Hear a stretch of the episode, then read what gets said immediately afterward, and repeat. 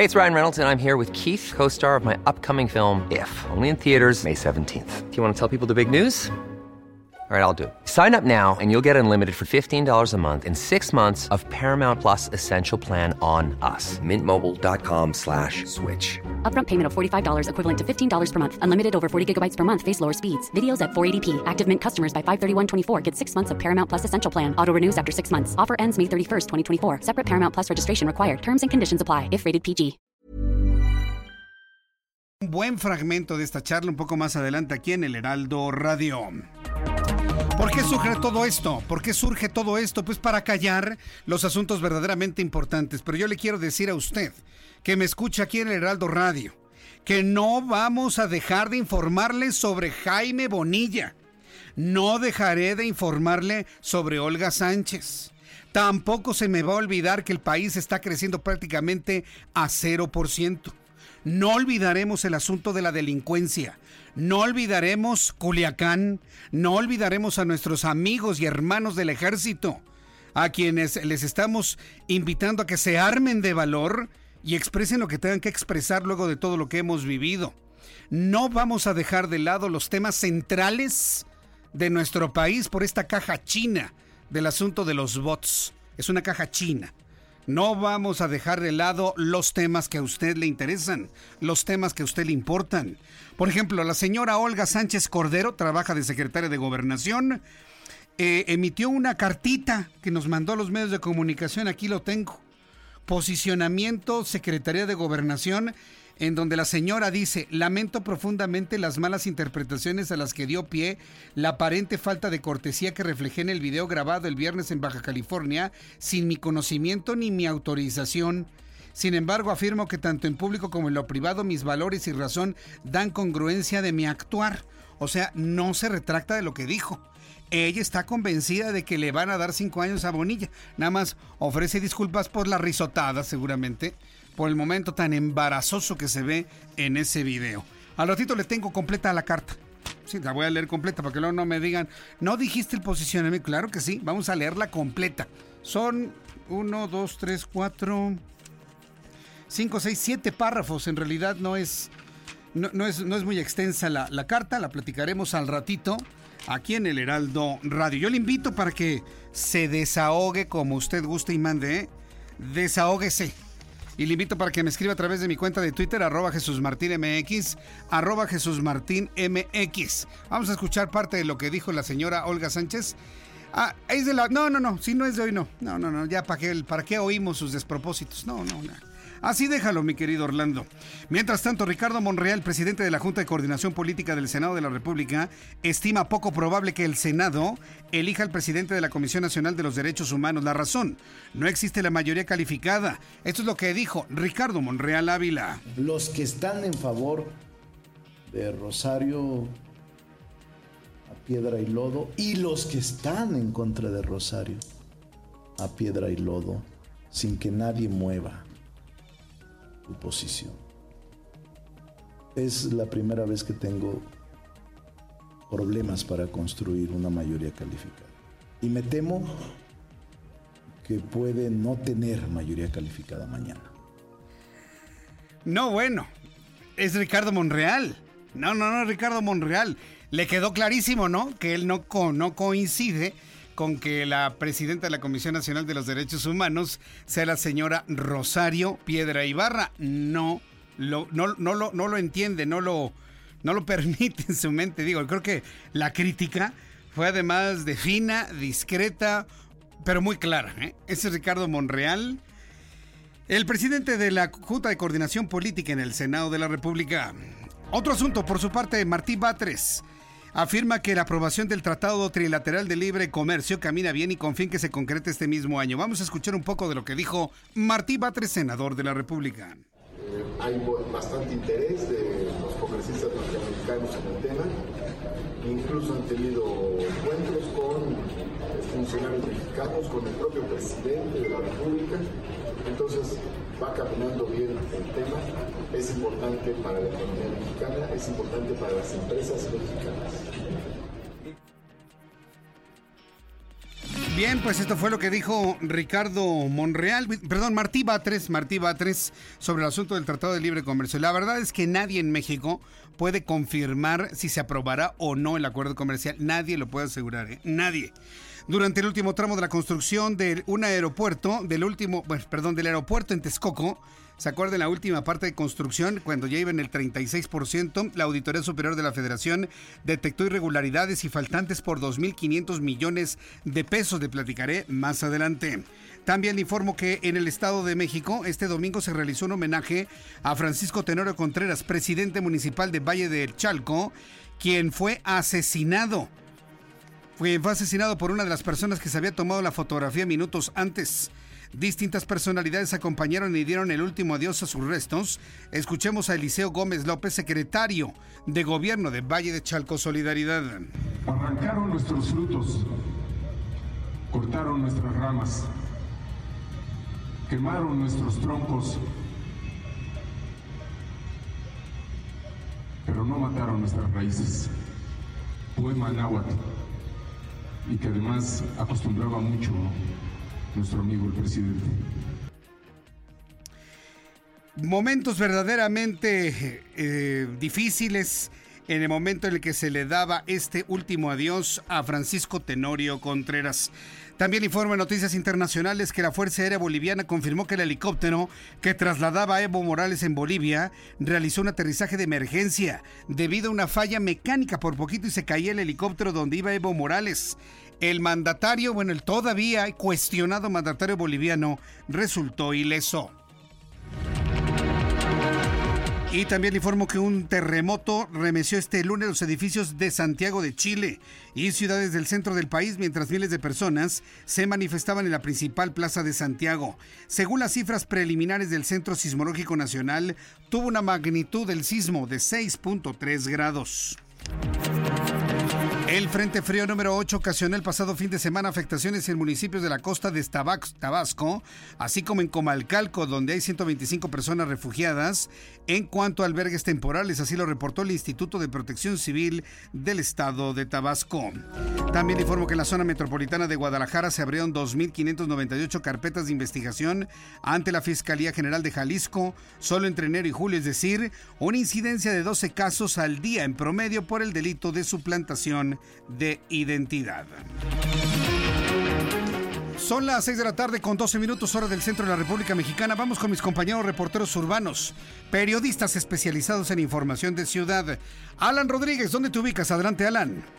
Jesús Martín, muy buenas tardes. Quiero comentarte que este día la Facultad de Filosofía y Letras de la Universidad Nacional Autónoma de México se mantiene en un paro de 12 horas y podrá extenderse a más tiempo debido a que un grupo de estudiantes calificaron como actos lesbofóbicos el hecho de que durante este fin de semana fueron borrados dos murales conocidos como La Victoria Alada y Atenea Besándose, ambas expresiones artísticas que reflejan la diversidad de la comunidad universitaria. Ante este hecho, los estudiantes solicitan una disculpa pública por parte de las autoridades escolares y también están exigiendo la renuncia de la maestra Amparo Yadira Coronado Zavala, quien aseguran impartió pláticas a las alumnas del primer semestre y el contenido de estas pláticas, denunciaron los paristas, pues fueron con un alto contenido misógino.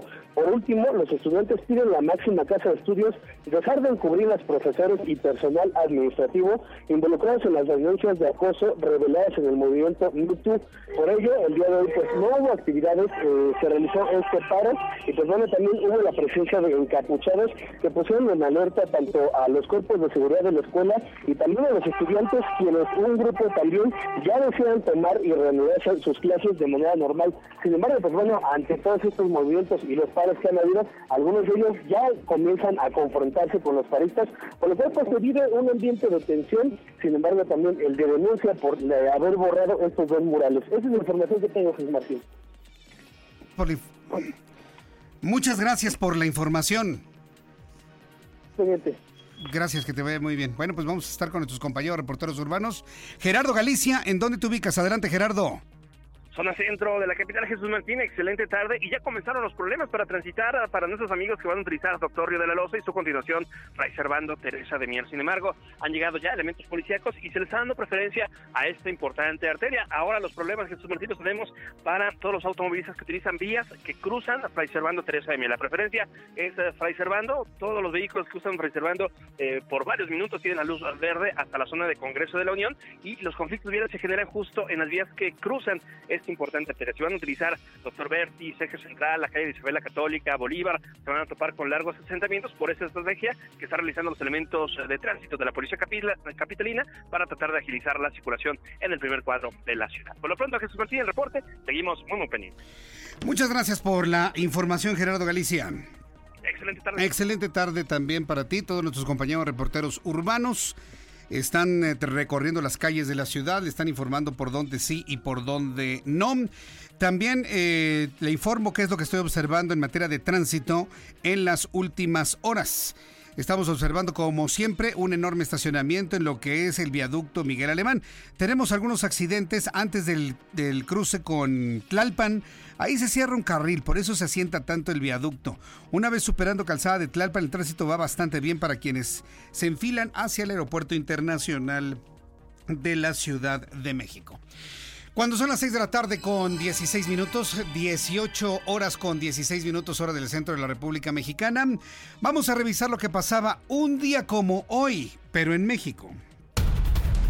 Un día como hoy, nacional.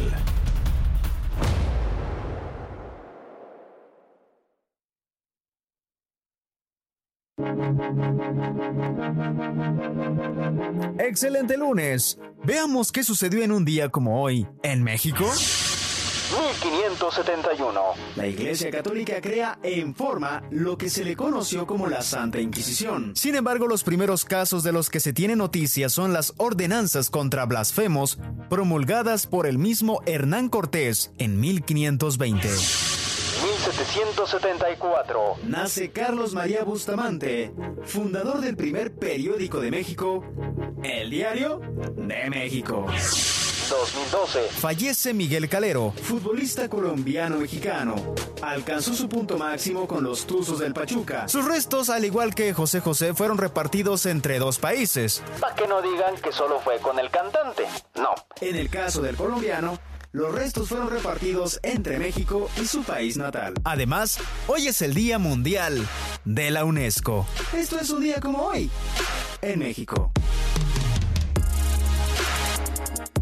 Muchas gracias, Abraham Arreola. Muchas gracias, Abraham, por las efemérides del día de hoy, 4 de noviembre de 2019. Antes de continuar, quiero enviarle una gran felicitación de cumpleaños, así enorme, gigantesca, a Carolina Arbizu.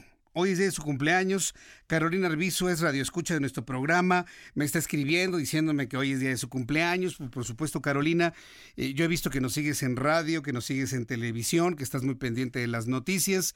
Así que para Carolina Arbizu, desde aquí, Caro, te enviamos un fuerte abrazo, nuestros mejores deseos, que la pases muy feliz siempre, muy feliz, en compañía de tu familia, en compañía de las personas que tú quieres, que tú amas, que te quieren, que te aman, por supuesto, que tengas mucha salud y pues que la pases súper bien. Veo que eres muy joven y agradezco sobre todo a los chavos, a la gente joven que siempre escucha las noticias. Qué bueno que lo hacen, ¿eh?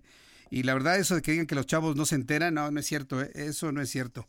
Caro está cumpliendo 22 años de edad y bueno, pues nos dice que se siente muy feliz. Bueno, pues felicidades, Caro, feliz cumpleaños, pásala muy bien con toda tu familia. Vamos a revisar las condiciones meteorológicas para las próximas horas. El Servicio Meteorológico Nacional nos muestra todas las imágenes de la República Mexicana y sobre todo cómo nos va a tratar el clima. Vamos a seguir con el fenómeno de intensa nubosidad. Vamos a seguir con el fenómeno de intensa nubosidad y baja temperatura. De hecho, no sé cómo sintió usted el frío durante esta mañana. Menos que el viernes, ¿no?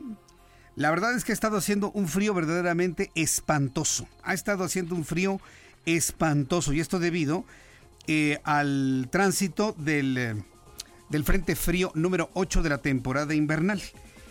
Así que bueno, pues a las personas que son muy friolentas, decirles que va a continuar el tránsito del Frente Frío por la zona norte, por la zona centro, hacia el Golfo de México. Tómelo en cuenta, por favor, es muy importante que usted se cubra del intenso frío. Tenemos onda tropical número 49 ya transitando de lo que es el oriente hacia el Pacífico, y este sistema estará provocando también algo de humedad, de lluvias en las próximas horas. Ya con estos elementos atmosféricos le informo el pronóstico del tiempo para las siguientes ciudades. Amigos, en Toluca, en el Estado de México, temperatura en este momento 18 grados, temperatura mínima 8, máxima 21. En Guadalajara, 14 la mínima, máxima 28. En Monterrey, mínima 19, máxima 28. Amigos de Tampico, Tamaulipas, mínima 23, máxima 29. En Villahermosa, Tabasco, mínima 23, máxima 31. En Acapulco, Guerrero, amigos de Acapulco, si usted llegó a la frecuencia del 92.1 de FM en Acapulco, le estoy saludando con las noticias a esta hora de la tarde. Haga de este programa de noticias su mejor costumbre para informarse durante la tarde. 23 la mínima, máxima 29. En este momento 28 grados en el bellísimo puerto de Acapulco. Y aquí en la capital de la República, el termómetro en este momento marca 20. La mínima estará en 11 y la máxima para mañana 23 grados Celsius.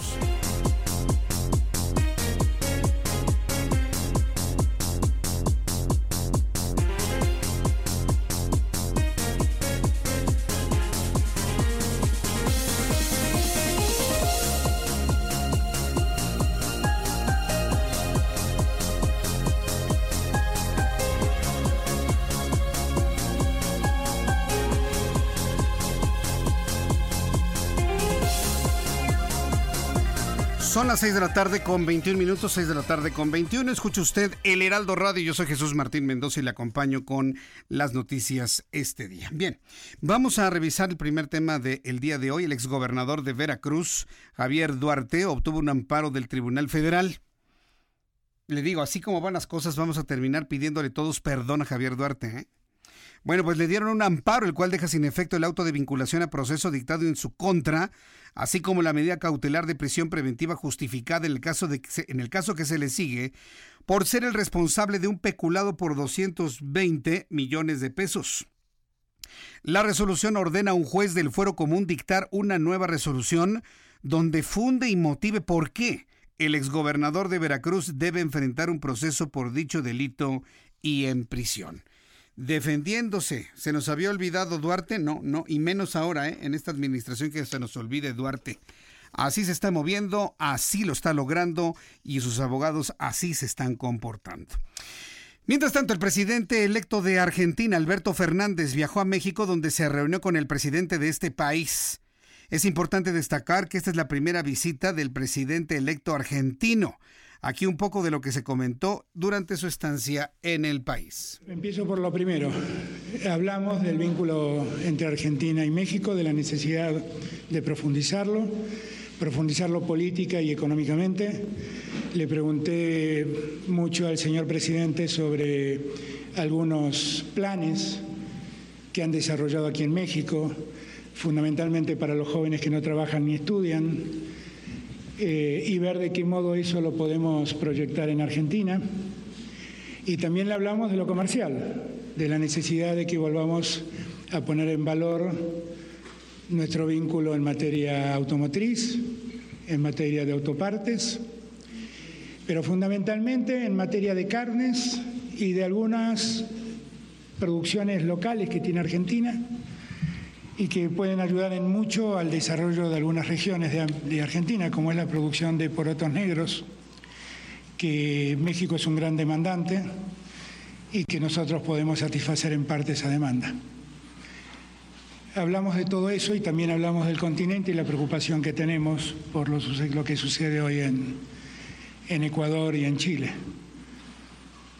Creo que los dos somos gente que valora mucho la institucionalidad y la democracia. La valoramos tanto como los criterios de equidad y de igualdad que deben haber en nuestras sociedades. Eso es lo que dice Alberto Fernández, quien estuvo aquí en nuestro país. Bueno, el regreso del peronismo. Alberto Fernández lo ven como en realidad la tapadera de Cristina Fernández. Quien realmente va a gobernar Argentina va a ser Cristina Fernández, viuda de Kirchner. ¿O alguien tiene alguna duda? Sí, porque es la vicepresidenta en esta fórmula que ganó en Argentina. Que van a ver cuál es el mercado. Pues, ¿qué nos manda a Argentina? ¿Qué le compramos a Argentina? ¿Carne? Para las churrascarías, o bueno, para los restaurantes argentinos, mejor dicho. Carne, la mejor, por cierto, de las mejores del mundo. Vinos argentinos, de Mendoza principalmente. Me dice Orlando que empanadas caldúas, ¿no? Ah, no, esas son chilenas las caldúas. Empanadas, vino y carne. ¿Qué más le compramos a los argentinos? Que alguien me diga qué más nos venden los argentinos. ¿Qué más? Ropa, tal vez, ¿no? No, ¿verdad? No, y si nos mandan ropa está hecha en China, ¿no? Aunque venga desde Argentina, sí, claro. Bueno, pues es lo único que sé, que nos envían los argentinos. El mercado debe ser más nutrido, el mercado debe ser mucho más potente, por supuesto. Pero bueno, ya veremos finalmente. No nos quita el problema comercial con Estados Unidos, ¿eh? El intercambio con Argentina no es absolutamente nada si lo comparamos con el mercado estadounidense. También me veo obligado a decirlo porque puede ser alguien que se equivoque o piense así. Vamos con Paris Salazar, quien estuvo muy pendiente de este encuentro entre el presidente argentino Alberto Fernández y el presidente de este país. Adelante, Paris, te escuchamos.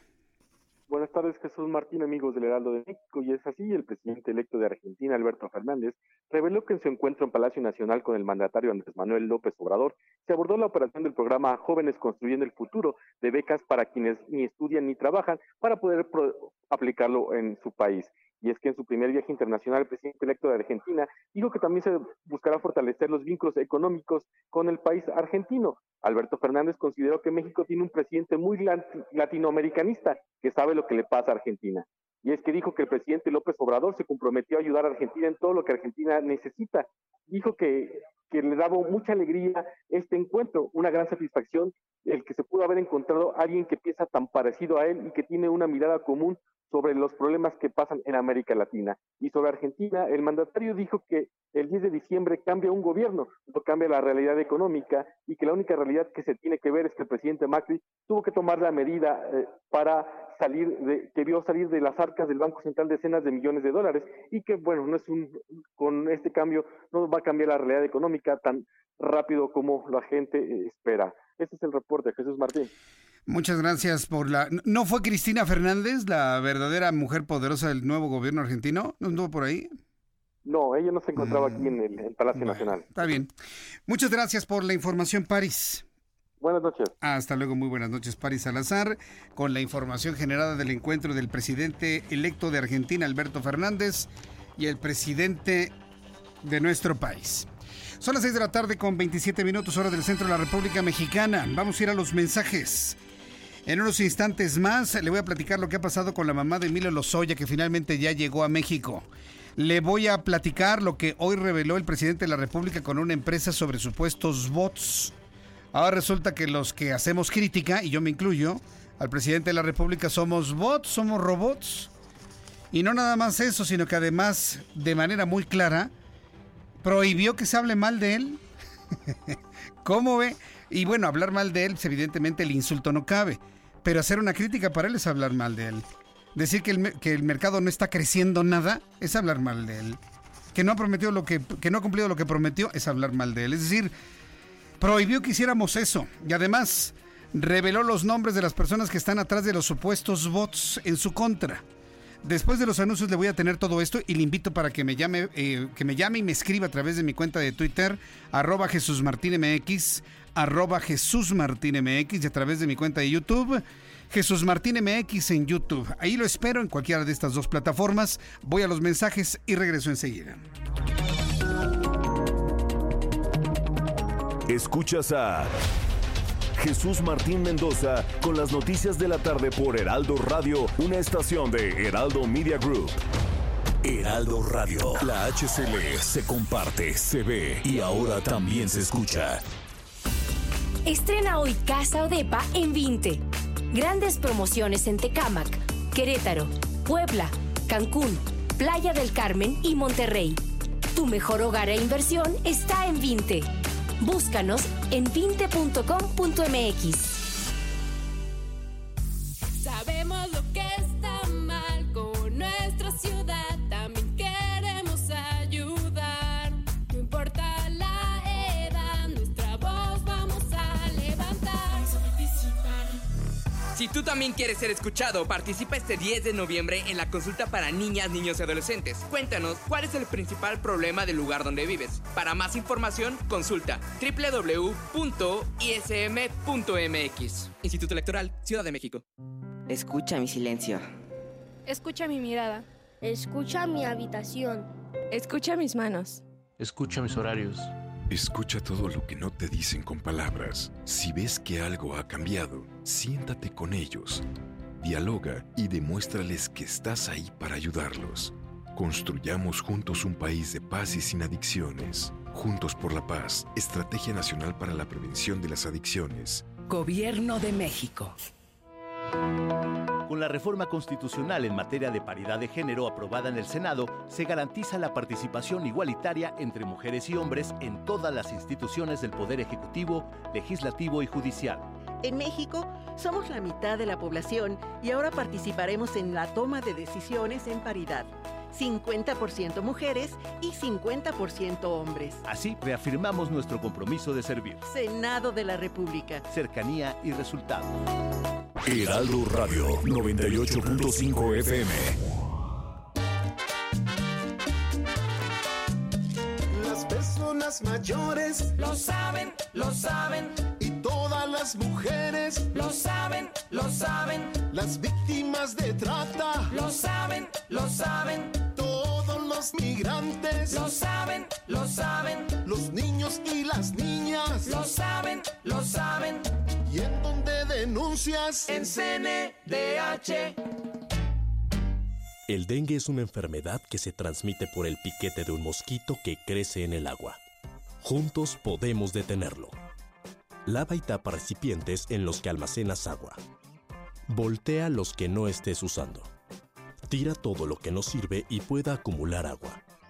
Recuerda, lava, tapa, voltea y tira. Sin criaderos no hay mosquitos. Y sin mosquitos no hay dengue. Gobierno de México. Todos los días construimos el camino hacia un nuevo Pemex. Por eso, intensificamos la actividad exploratoria, estabilizando y aumentando nuestra producción petrolera. Con el nuevo plan de negocios, es posible tener un modelo de gestión basado en la innovación, la eficiencia y sin corrupción, para que Pemex sea el motor de bienestar y desarrollo de nuestro país. Esto es soberanía. Esto es Pemex. Esto es México. Pemex, por el rescate de la soberanía. Gobierno de México. Escucha las noticias de la tarde con Jesús Martín Mendoza. Regresamos.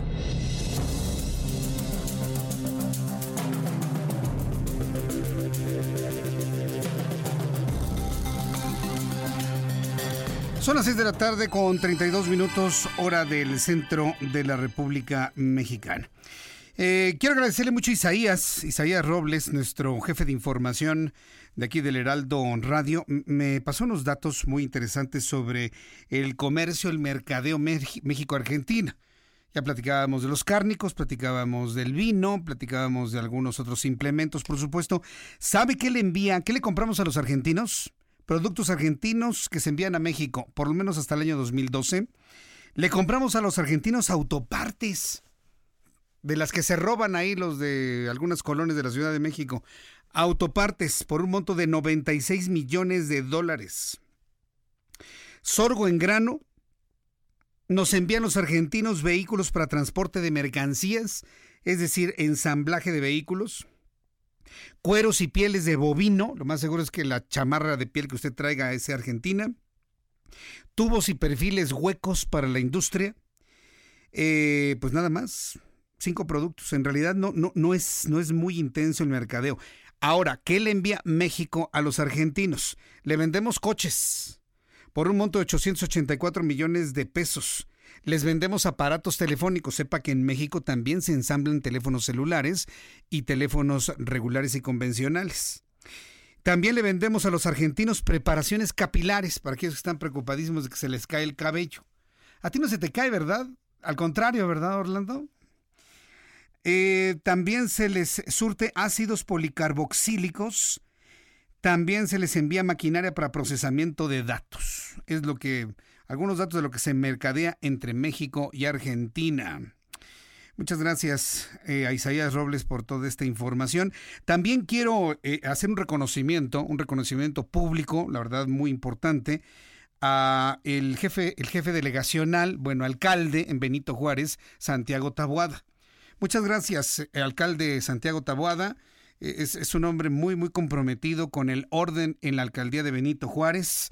Ha hecho una cantidad de acciones que mantienen o entregan a la ciudadanía sus calles completamente libres de ambulantaje. Muchas gracias al alcalde de Benito Juárez por todas las acciones emprendidas para devolvernos las calles de Benito Juárez.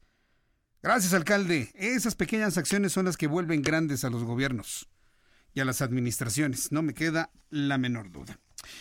Bien, vamos con el asunto de la madre del señor Lozoya. Las autoridades mexicanas otorgaron un plazo de 6 meses para la investigación complementaria contra Gilda Margarita A., madre del exdirector de Petróleos Mexicanos, Emilio Lozoya Austin, quien es acusada de asociación delictiva y realizar operaciones con recursos de procedencia ilícita. Mientras se realiza la investigación, Gilda Margarita A. permanecerá en su casa en vigilancia externa. Así lo confirmó su abogado Javier Coello Trejo, quien además explicó que la Fiscalía General de la República la señala de abrir una cuenta bancaria en 2009 para ayudar a Lozoya a ocultar los sobornos, es decir, donde los sobornos llegaran a esa cuenta y que eran de la mamá, ¿no? Pero en realidad eran sobornos para su bello hijito. Por lo menos eso es lo que está, lo que se ha descubierto y lo que se está investigando al día de hoy. Durante el fin de semana, el presidente de la República, Andrés Manuel López Obrador, como se lo comento en mi cuenta de Twitter, tocó territorios muy peligrosos. ¿A qué me refiero con peligrosos? Pues empezó a hablar de un golpe de Estado, La verdad es que el término golpe de Estado para una sociedad no en conocimiento de las cosas, pues es altamente productivo en lo mediático, un golpe de Estado. Pero usted debe saber que el golpe de Estado lo hacen los militares a su comandante supremo. No el pueblo. Pero, con base en ya la meditización y la grabación de un general del ejército mexicano que se ha manifestado en contra de las acciones de López Obrador, ya lo hay, está girando en redes sociales. Ahí se lo va a encontrar tarde o temprano. Él dice que el ejército puede tomar esa última medida, la de darle un golpe de Estado al presidente, si el pueblo se los pide. Porque el ejército es leal al pueblo, primero y después al gobierno. Si el pueblo es el que le pide a las Fuerzas Armadas tomar una acción de esta naturaleza, es al pueblo a quien le van a hacer caso una vez que le exijan al presidente se implementen las acciones de Estado de excepción, tal y como se publica en el artículo 29 de la Constitución. Ahí está, Yo le dije, era cuestión de tiempo, Y por lo menos un general 2 estrellas, estoy investigando cuál es el nombre de este general, parece en retiro, que ha hecho una serie de aclaraciones a través de medios, a través de las redes sociales muy importantes sobre el tema del golpe de Estado. López Obrador ha tocado un tema que no debió haber tocado. Le dio un golpe a un avispero que no debió haber golpeado. Abrió una caja de Pandora que no debió haberla abierto. Y le voy a decir por qué. Y aunque se enoje, y no soy bot, presidente, en el momento en que usted sugiere la posibilidad de un golpe de Estado que no está en el ánimo de los militares de hoy, y eso sí se lo dejo clarísimo, no está en el ánimo de los militares de hoy, en el momento en que usted abre esa posibilidad, ¿qué ocurre con nuestra economía? ¿Qué ocurre con las inversiones? ¿Usted cree que va a venir un inversionista internacional a meter el dinero de toda su vida en un país que estaría un tris de un golpe de Estado? ¿Usted cree? ¿Con qué ánimo la gente va a comprar vehículos? ¿Con qué ánimo la gente va a comprar bienes duraderos? ¿Con qué ánimo se va a invertir los ahorros de una vida para un bien inmueble si toda la economía se puede derrumbar por un golpe de Estado? ¿En qué cabeza cabe sembrar la idea de un golpe de Estado cuando nuestra economía está prácticamente detenida en cero? No vamos bien. Tampoco vamos mal, pero no vamos bien. Está completamente detenida. Cuando un barco se detiene en medio del mar, no está mal, pero tampoco está bien. Simplemente no se mueve. ¿A quién se le ocurrió decirle a López Obrador de un golpe de Estado para que lo mediatice de esa manera? Ha cometido el más grave error en el menos de un año que lleva. Generar la idea de un peligro de un golpe de Estado que no está en el ánimo de los militares, insisto. y lo único que ha provocado es ahuyentar las posibilidades de inversión, ahuyentar las posibilidades de crecimiento económico en este país. Y meterle la idea en la mente de la gente que puede de irse cuanto antes de aquí. Eso es lo único que ha logrado, a menos que eso es lo que quiera, ¿no? Que todos los fifís se vayan del país y dejarlos con lo que quede, ¿no? O sea, al fin que eso es más fácilmente gobernable, ¿no? Es increíble lo que ocurrió este fin de semana. De verdad se lo digo, con sus mensajes de tweet. ¿En qué cabeza cabe? Sobre el supuesto golpe de Estado del que habló el presidente de la República este fin de semana. Si no lo sabía, pues ahora ya se enteró. Héctor Astudillo Flores, gobernador de Guerrero, manifestó que él no ve ningún intento de golpe de Estado en el país. Pues claro que no. Como lo sugirió el fin de semana el presidente de la República, Andrés Manuel López Obrador. Y si López Obrador piensa que el golpe de Estado viene del pueblo, está profundo. Ni eso sabe. Los golpes de Estado los dan los militares, no el pueblo, no la gente. Y esos militares pueden responder, eso sí, a una súplica del pueblo, de la gente. Eso sí, para que vea. Así lo expresó el gobernador del estado de Guerrero, en un mensaje a medios de comunicación en Palacio de Gobierno, en Chilpancingo. Y mire, de todo esto que dijo el presidente, lo que a mí me ha gustado es que más de uno le ha dicho al presidente, no hay ánimo de ningún golpe de Estado, nada, en absoluto, ¿no? No podemos caer en esa irresponsabilidad de estarlo fomentando, hablando o siquiera sugiriéndolo. Además de esto, el señor Astudillo, el gobernador del estado de Guerrero, expresó también su preocupación por el estancamiento económico en el que se encuentra el país y que afirmó se ha agravado con la disminución de ingreso que los estados y municipios perciben del ramo general 28, destinado principalmente al pago de la nómina.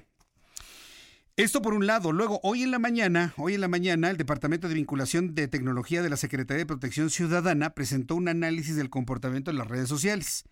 Este Departamento de Vinculación Tecnológica e Innovación de la Secretaría de Protección Ciudadana, ¿sabe para qué está hecho? Está para investigar y espiar a los delincuentes. ¿Sí? Está hecho para espiar a los delincuentes. Bueno, pues está sirviendo para espiar a adversarios políticos. Y López Obrador les dio la orden de investigar de dónde venían los bots. Hoy es más peligroso Luis Felipe Calderón, el hijo de Felipe Calderón Hinojosa, es más peligroso Tumbaburros, es más peligroso el diputado Juan Carlos Romero Hicks, con el que voy a hablar ahorita, en unos minutos más, que el hijo de un narcotraficante, que los narcomenudistas o que grupos violentos. A eso sí no se les dice absolutamente nada. Ah, pero si hay algún grupo o alguna persona que está en discordancia con lo que se hace, entonces es señalado. Hoy fueron señalados estos sitios. Lo que más llamó la atención fue el señalamiento hacia el hijo del expresidente de México, Felipe Calderón Hinojosa. Hoy el expresidente de México, bueno, montó en cólera, a través de sus redes sociales, pero verdaderamente furioso. Le reprochó al presidente de este país el vincular a su hijo, Luis Felipe Calderón Zavala, por supuestamente producir información negativa contra Obrador. A ver, le voy a leer el tuit, sí, porque no está el texto. Entonces, déjenme buscarlo, ¿no?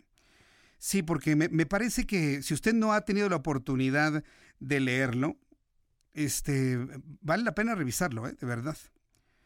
Vale la pena revisarlo. A ver, entonces, Felipe Calderón ha estado muy activo con 5.6 millones de seguidores.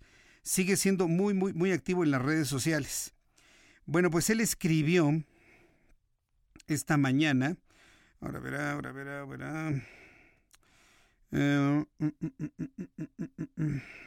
Es que se lo quiero leer textual, sí, para que no caigamos en ningún tipo de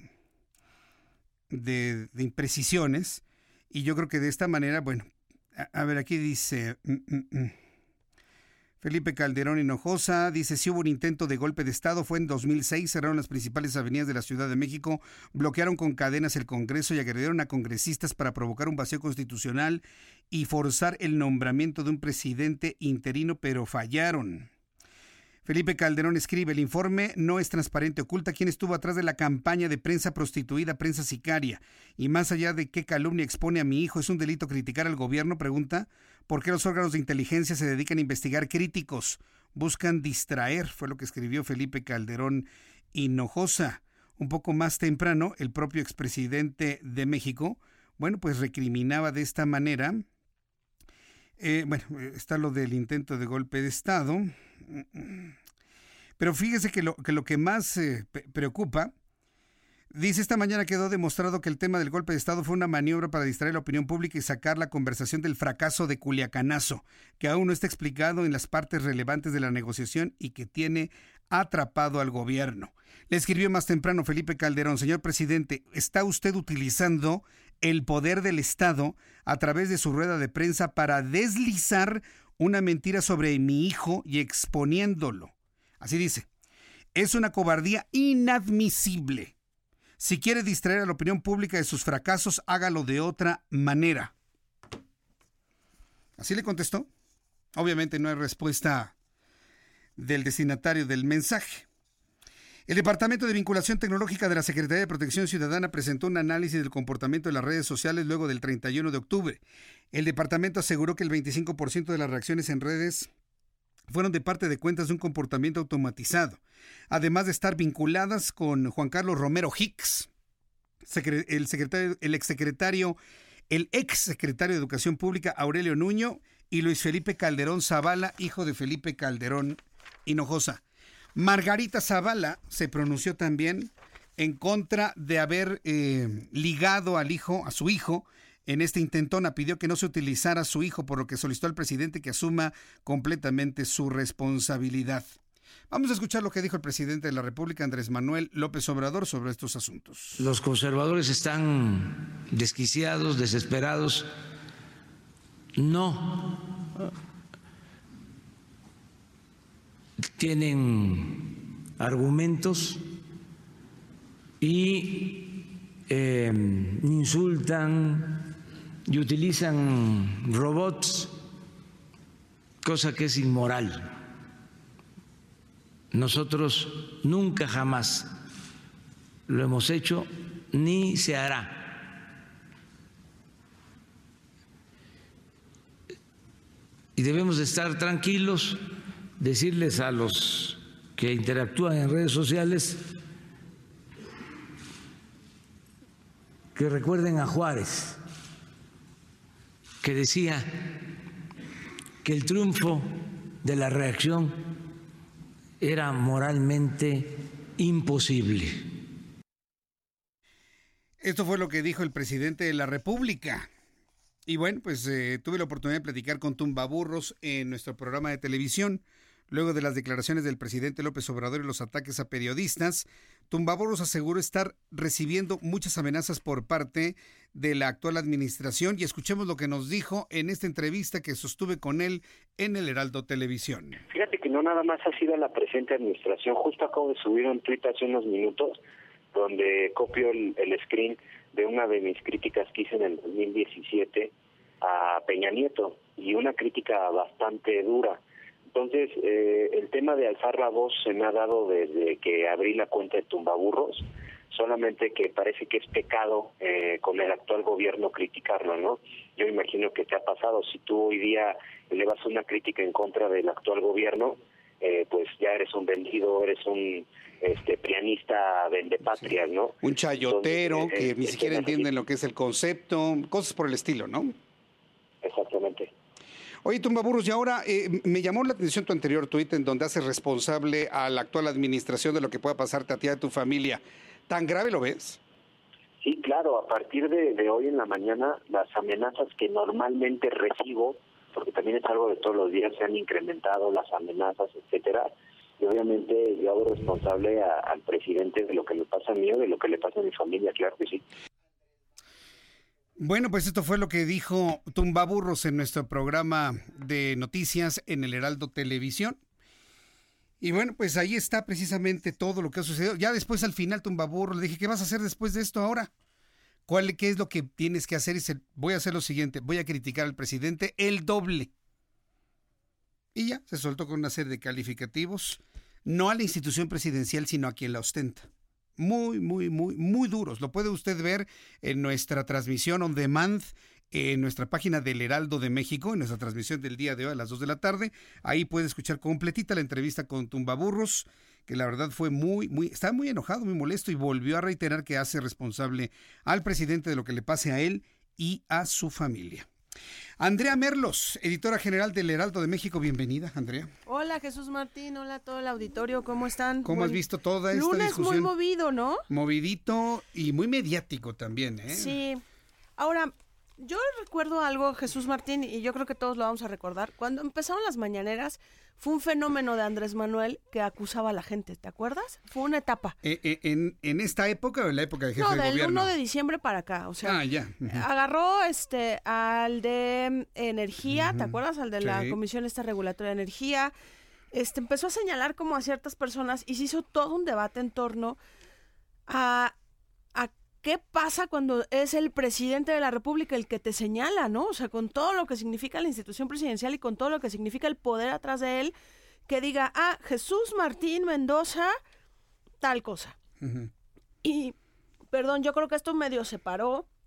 Creo que Andrés, o por lo menos el equipo de presidencia, fue sensible ante el tema y llevábamos como mucho tiempo que la nota de las mañaneras ya eran otras cosas, pero ya no este señalamiento.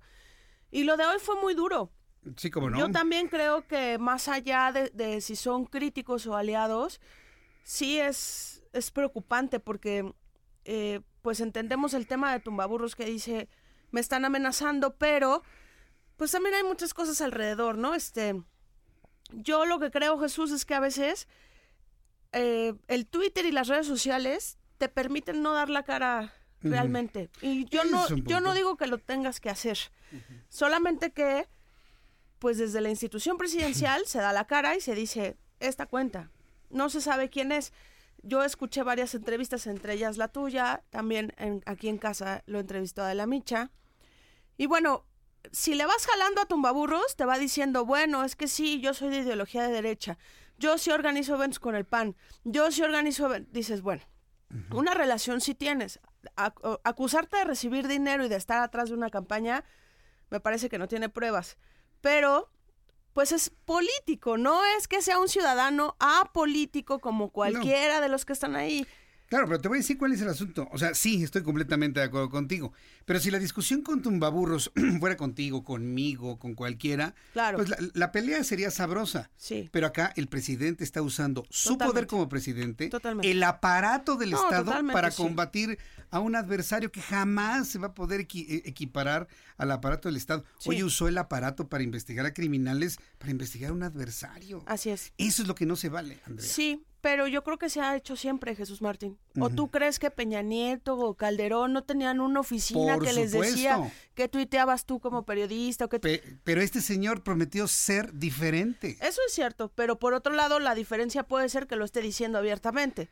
Ajá. Es que sí es muy preocupante. A mí no me parece bien lo que pasó hoy con el presidente. No. Porque además a mí lo que me cuenta el reportero que cubre presidencia es que todo surgió porque hay muchos hashtags en contra de la fuente presidencial y los reporteros que cubren a Andrés Manuel también se sienten intimidados y se sienten agredidos en muchos aspectos porque los etiquetan con estos hashtags. Pues lo escribía yo en mi columna el viernes, eso de prensa sicaria. Es correcto. Estamos perdiendo credibilidad con esto. Deberíamos de dejar de ir a la conferencia matutina de López Obrador. Es mi muy humilde opinión, ¿eh? Sí, yo creo, porque yo en eso soy como muy reservada.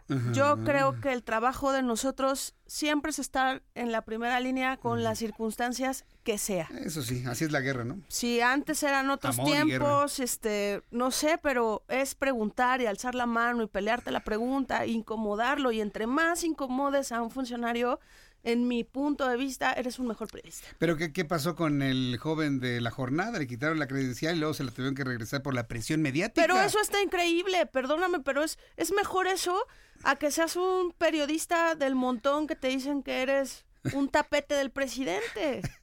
¿Como cierto personaje? Como ciertos personajes, porque hay muchos, ¿no? Sí. Yo creo que eso se levantan en la mañana a pelearse por hacerle una pregunta al presidente y una pregunta seria. Y un poco retomando el tema, hoy publicamos una encuesta en la edición impresa sobre la imagen del ejército, porque venimos del culiacanazo y venimos también de este tema de si va a haber golpe de Estado o no. Dicho también por el presidente, pues suena muy raro, ¿no? Pero yo creo que también el tema militar, como el tema de los señalamientos, es algo que se posiciona en el colectivo, ¿sabes? Y de repente es, los militares son buenos o los militares son malos. Y tenemos rachas en los que hay situaciones muy trágicas como Tlatlaya, como el tema de los 43, donde la reputación de los militares se convierte en algo delicado, sensible y cuesta mucho trabajo recuperarla. Pero ahora hay una estrategia del gobierno federal de decir, no, los militares son buenos, ¿no? Y la verdad es que la encuesta lo dice. La encuesta dice lo que falló fue la estrategia del gobierno federal, la estrategia civil, por llamarla así. No pone ni en tela de juicio, ni debilita, ni pone en contra la imagen que tenemos del ejército y de los militares.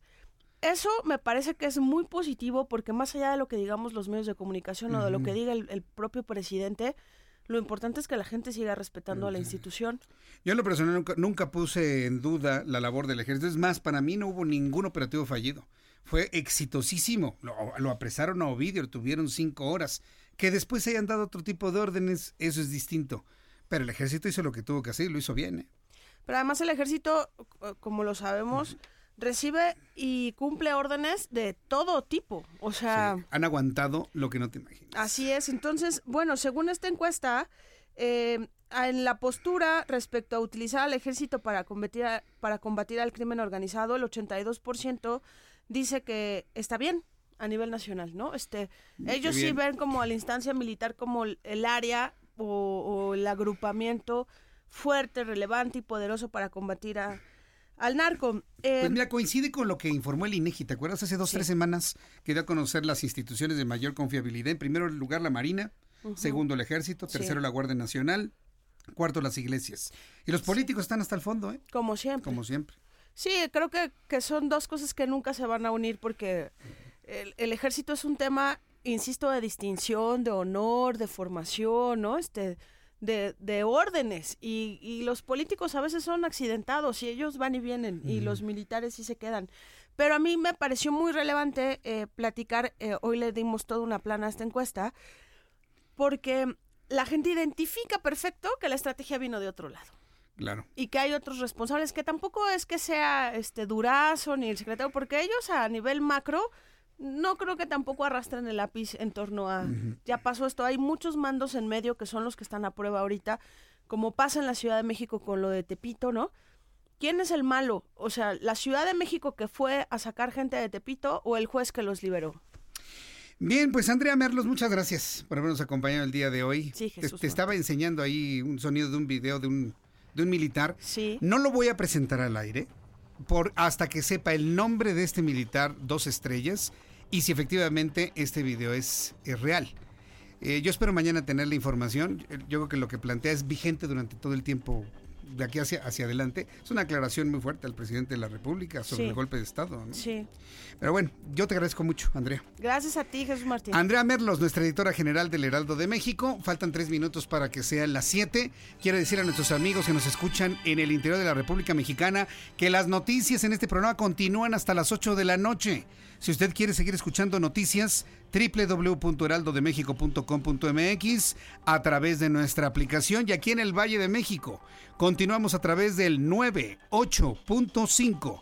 Es la estación de las noticias del Heraldo Media Group, Heraldo Radio. 98.5 de FM. Voy a los mensajes, regreso con un resumen de noticias y continuamos con la información aquí en el Heraldo.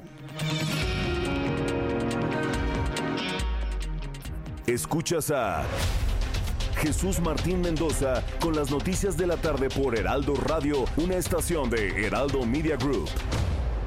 Heraldo Radio. En Galerías del Triunfo tenemos una promoción muy especial para ti. Nuestra gran preventa navideña, con descuentos del 20 al 80% de descuento en todas las tiendas. Visítanos en nuestras 45 sucursales. Recuerda, descuentos del 20 al 80% de descuento. www.eltriunfo.com.mx. Síguenos en Facebook, El Triunfo MX. Válido al 5 de noviembre. Aplican restricciones. Beneficios exclusivos para nuevas portabilidades de nómina efectivas. Incluye bonificación de la comisión de 2 retiros al mes. Santander.com.mx. Santanderízate. Trae tu nómina por el camino del bien y nunca más pagarás comisión por retirar tu quincena del cajero de otros bancos. Tampoco pagarás anualidad de tu tarjeta de crédito. Santanderízate. Heraldo Radio 98.5 FM. Sergio Sarmiento y Lupita Juárez. ¿Qué pasa con Carlos Romero de Champs? ¿Cuál es su situación jurídica? ¿Y qué significa esto para, pues, uno de los mandatos en un sindicato más prolongados de la historia? Yo creo que su situación jurídica, si ya es buen mexicano, pues ya es hora de salirse del país. Hay que ya escaparse de la ley. Lunes a viernes de 7 a 10 de la mañana por El Heraldo Radio.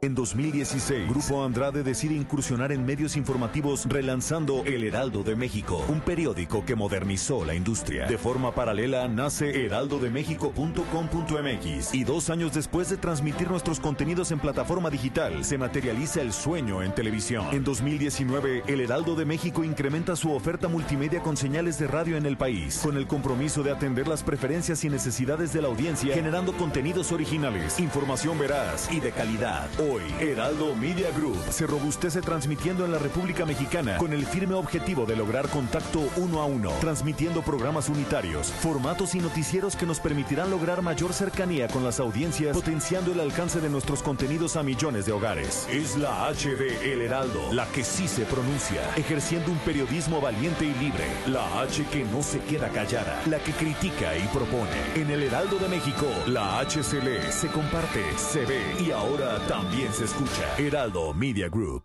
Heraldo Radio. Escucha las noticias de la tarde con Jesús Martín Mendoza. Regresamos.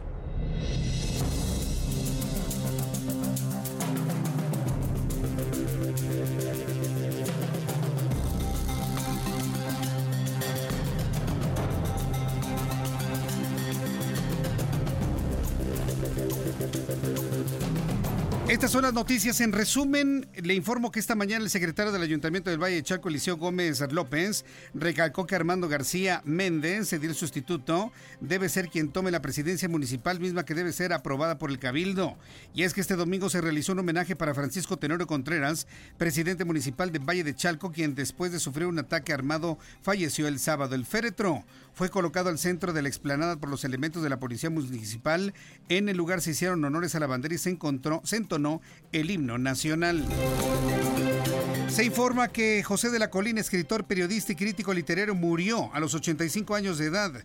Vivía en la colonia Florida, en la Ciudad de México.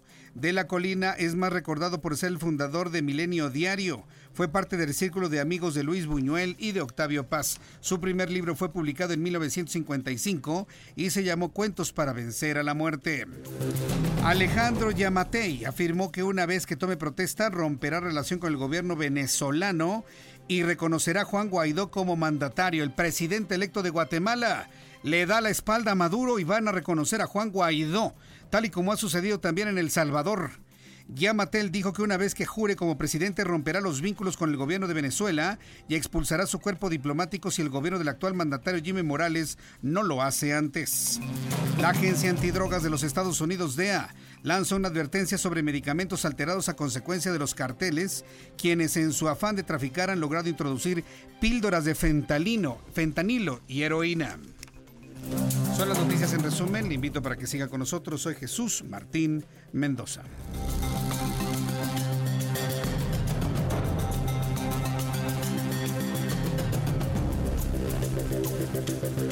Son las 7:03 horas del centro de la República Mexicana. Vamos con mi compañero Gerardo Galicia. ¿Dónde te ubicas, Gerardo? Adelante. Justo sobre la avenida de los Insurgentes de Jesús Martín y la calle San Lorenzo. Para mayor referencia, esta la van a ubicar pasando el eje 7 sur con dirección a la zona centro. Tenemos fuerte movilización policiaca debido a un choque donde se ve involucrada la unidad 142 del Metrobús y un auto particular. Luego de este percance en Jesús Martín, hay por lo menos 5 personas lesionadas, 2 ya han sido trasladadas a un hospital, a la espera de una ambulancia para poder trasladar a otra jovencita también a un hospital cercano. Por este motivo llegaron, de hecho, varias ambulancias. Tenemos la presencia ya de elementos del heroico cuerpo de bomberos. Sus unidades llegaron en sentido contrario de Avenida de los Insurgentes. Habrá que tomarlo en cuenta para nuestros amigos que van a utilizar Insurgentes Sur. Pasan el eje 7 sur con dirección a la zona centro, se van a topar con reducción a un solo carril. Los camiones del heroico cuerpo de bomberos siguen en sentido contrario, se sigue elaborando en este punto y ya solo se está a la espera de una ambulancia más para poder trasladar a una jovencita más que sí requiere el traslado al hospital. Nos están comentando los elementos de la policía capitalina. En el sentido opuesto de Insurgentes está avanzando bastante bien, pero tenemos algunas patrullas también estacionadas por este accidente, así que habrá que manejar con mucho mucha precaución si dejan atrás el parque hundido. Y por lo pronto, Jesús Martín, el reporte. Gracias por la información. Hasta luego. Gracias, Gerardo Galicia. Vamos con Alan Rodríguez. Adelante, Alan. Jesús Martín, buenas noches. Me da gusto saludarte de nuevo para informarte cómo se encuentra la vialidad en los carriles centrales de Periférico Sur. Esto entre la zona de Barranca del Muerto y la avenida Luis Cabrera. Tenemos una alta concentración de vehículos avanzando a marcha lenta con complicaciones para tomar las salidas de Calzada Desierto de los Leones y también la salida de la avenida Toluca. No se retrase y considere también la presencia de al menos 3 accidentes en este tramo, los cuales complican la circulación en ambos sentidos de la vialidad. Por último, informarles que la Calzada Desierto de los Leones, para quienes se dirigen a la parte alta de la ciudad, se encuentra con complicado avance hasta la zona del Olivar de los Padres, viniendo desde la zona del periférico. Ese es el reporte. Nosotros estaremos al pendiente de las vialidades de esta gran ciudad. Buenas noches. Muchas gracias por la información. Gracias. Hasta luego, Alan. Gracias. Alan Rodríguez con toda la información de la vialidad. Bien, el general que ha empezado, bueno, su video de 2 minutos con 20 segundos se ha vuelto viral. Es el general de brigada en retiro, Mauricio Ávila Medina. En su mensaje grabado en redes sociales, le está diciendo al presidente de la República que no hay que el golpe de Estado solamente lo pueden realizar un grupo de militares. Solamente un grupo de militares. O los militares en sí mismo. Pero recuerda que el lema en el colegio...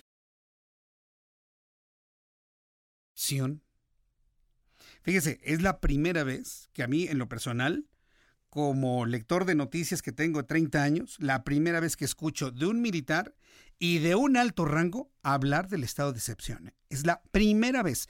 Seguramente lo han hablado de manera privada, pero la primera vez de manera pública aparece el general Mauricio Ávila Medina en su biblioteca, perfectamente vestido en traje de gala, con todas sus insignias del ejército mexicano, lanzando este mensaje al presidente de la República. ¿Lo tenemos?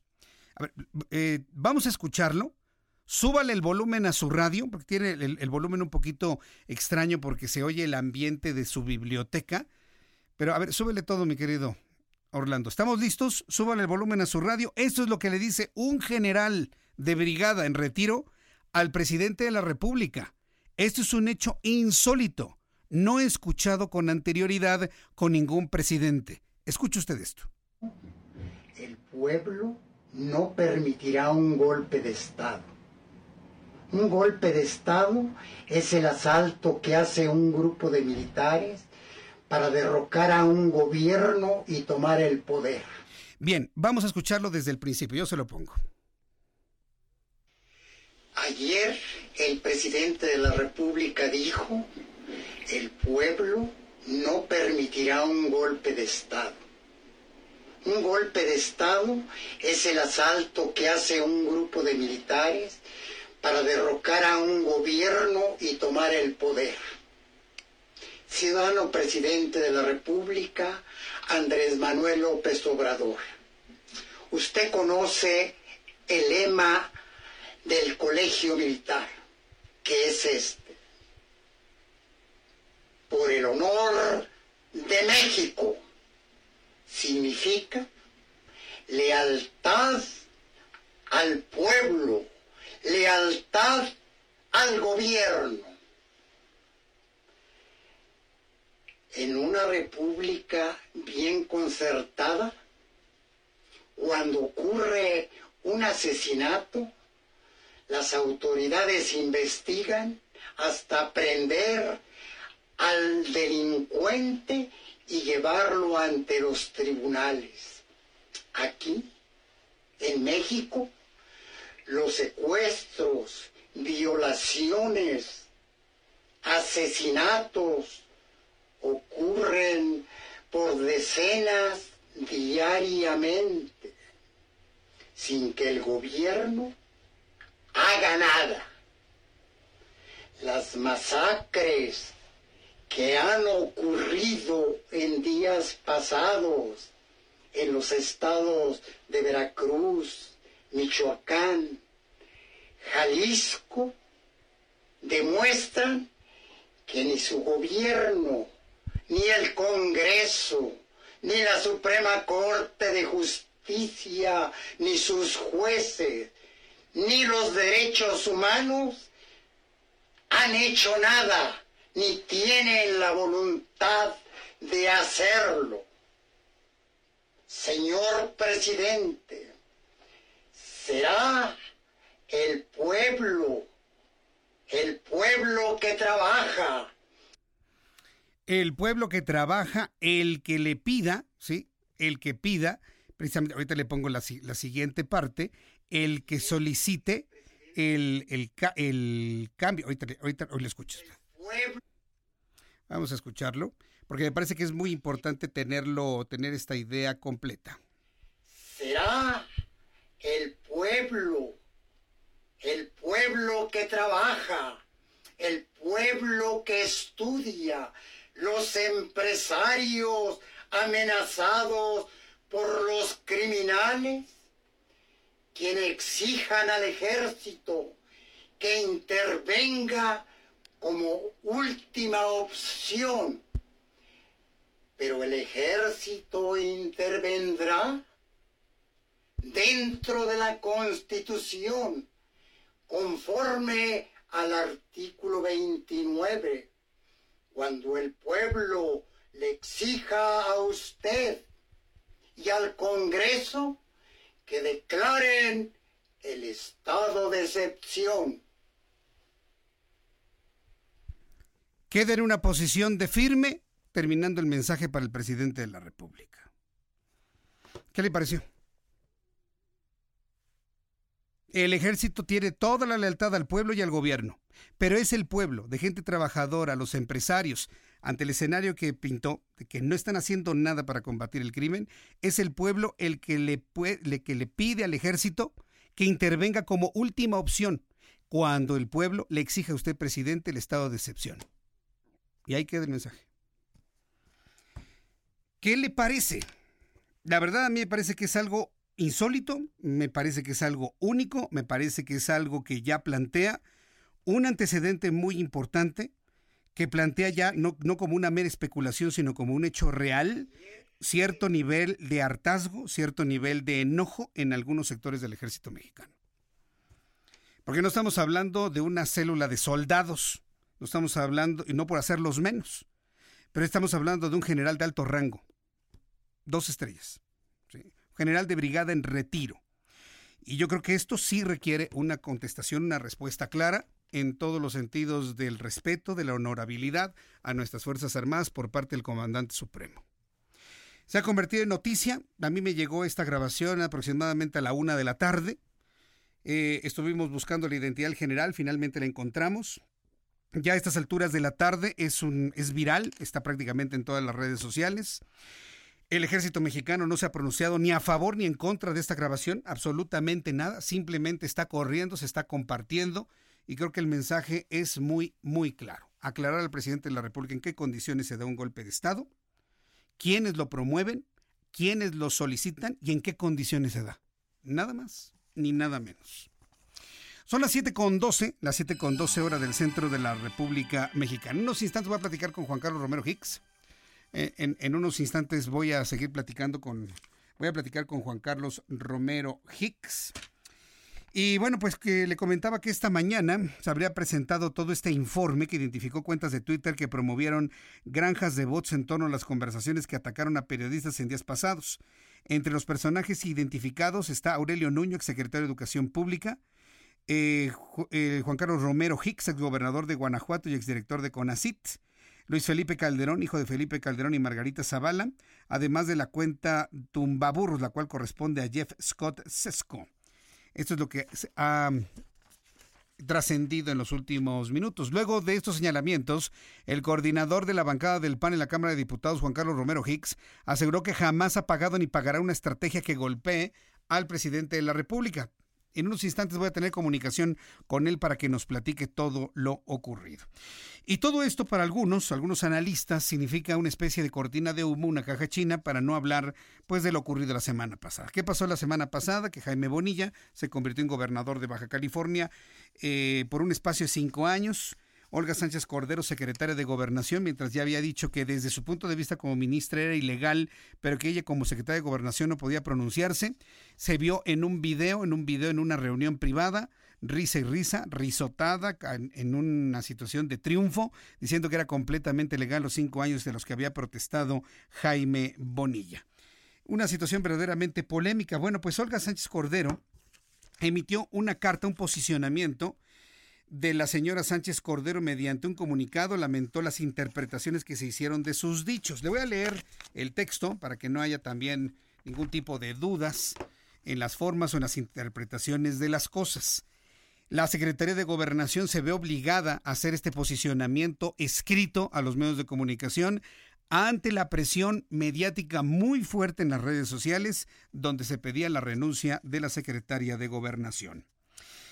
Dice el texto de Gobernación lo siguiente: respetados ciudadanos a quienes tengo la alta responsabilidad y el honor de servir, dice, autor Secretaría de Gobernación, fecha de publicación 04 de noviembre de 2019, categoría comunicado.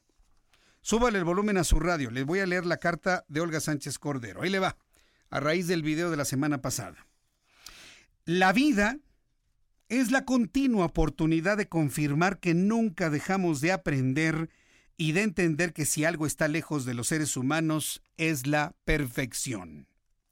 Lamento profundamente las malas interpretaciones a las que dio pie la aparente falta de cortesía que reflejé en el video grabado el viernes en Baja California sin mi consentimiento ni autorización.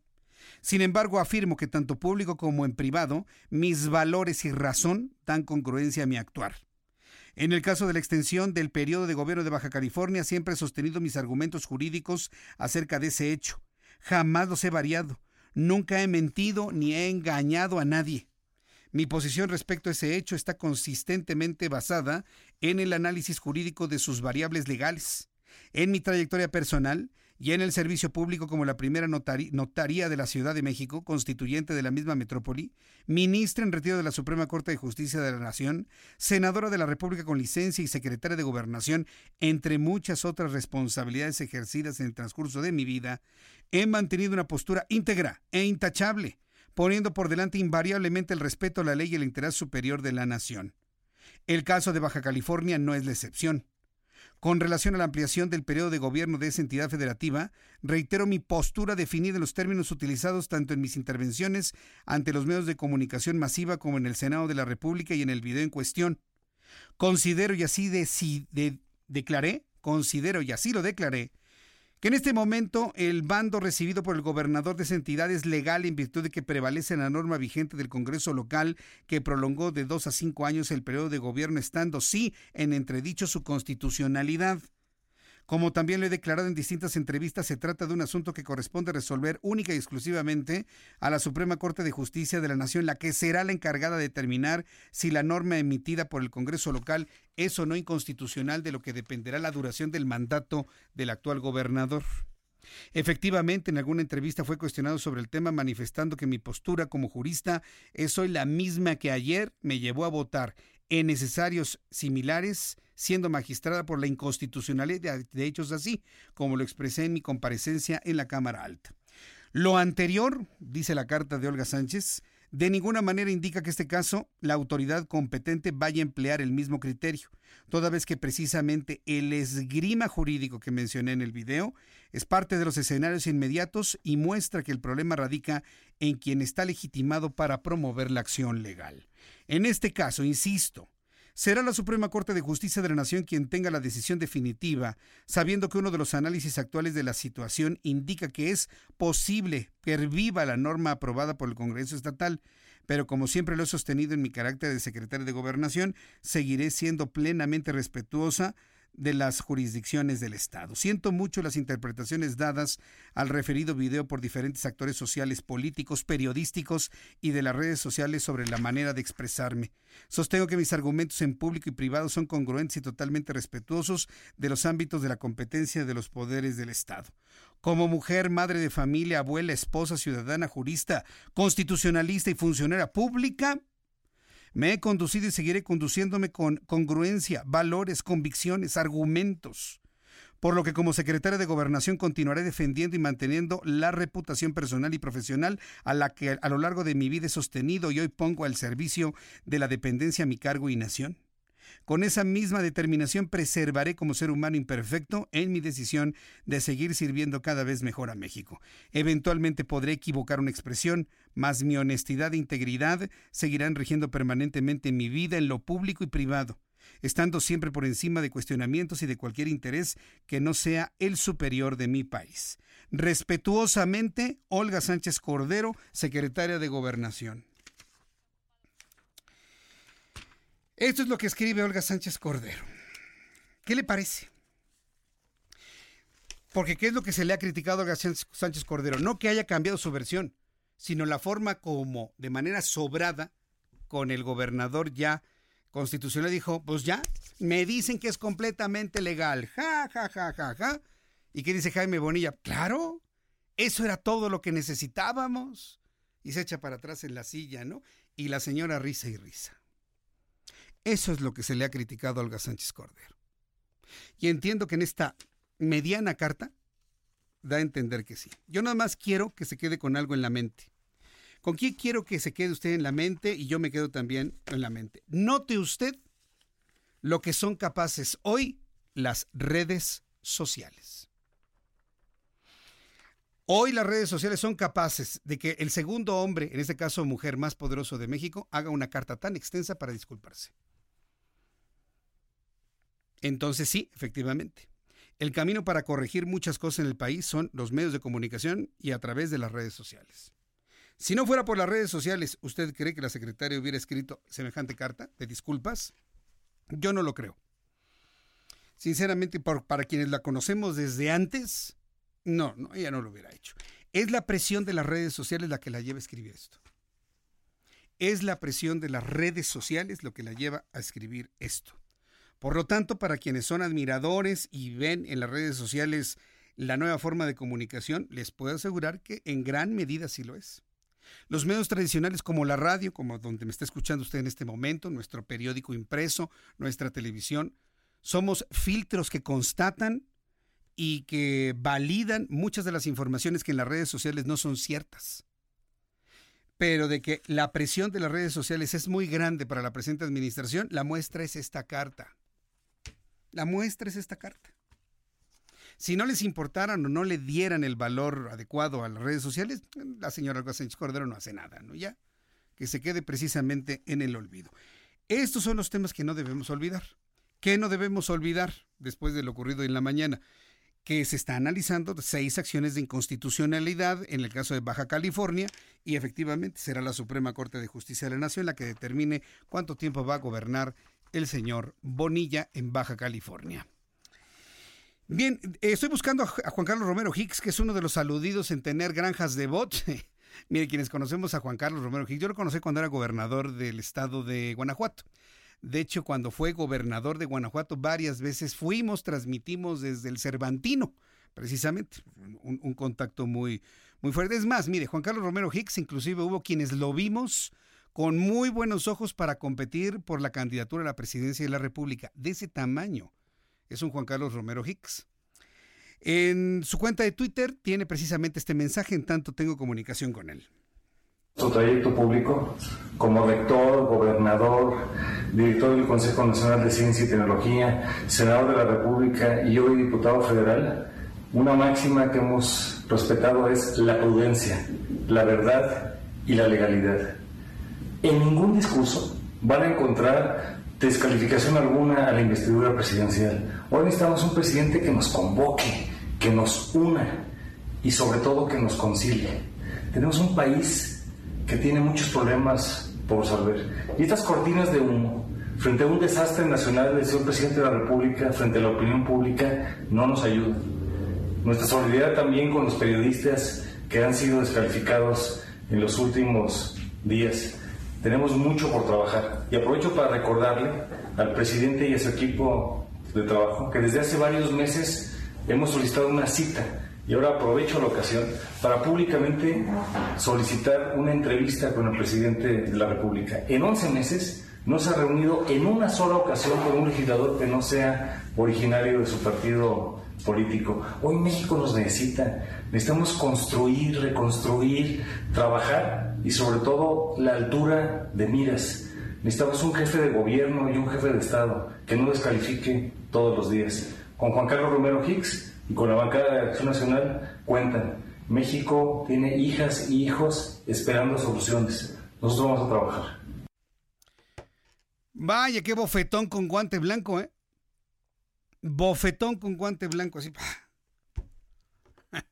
Conmigo cuenta el presidente de la realidad. Déjese de descalificaciones, dice Juan Carlos Romero Hicks.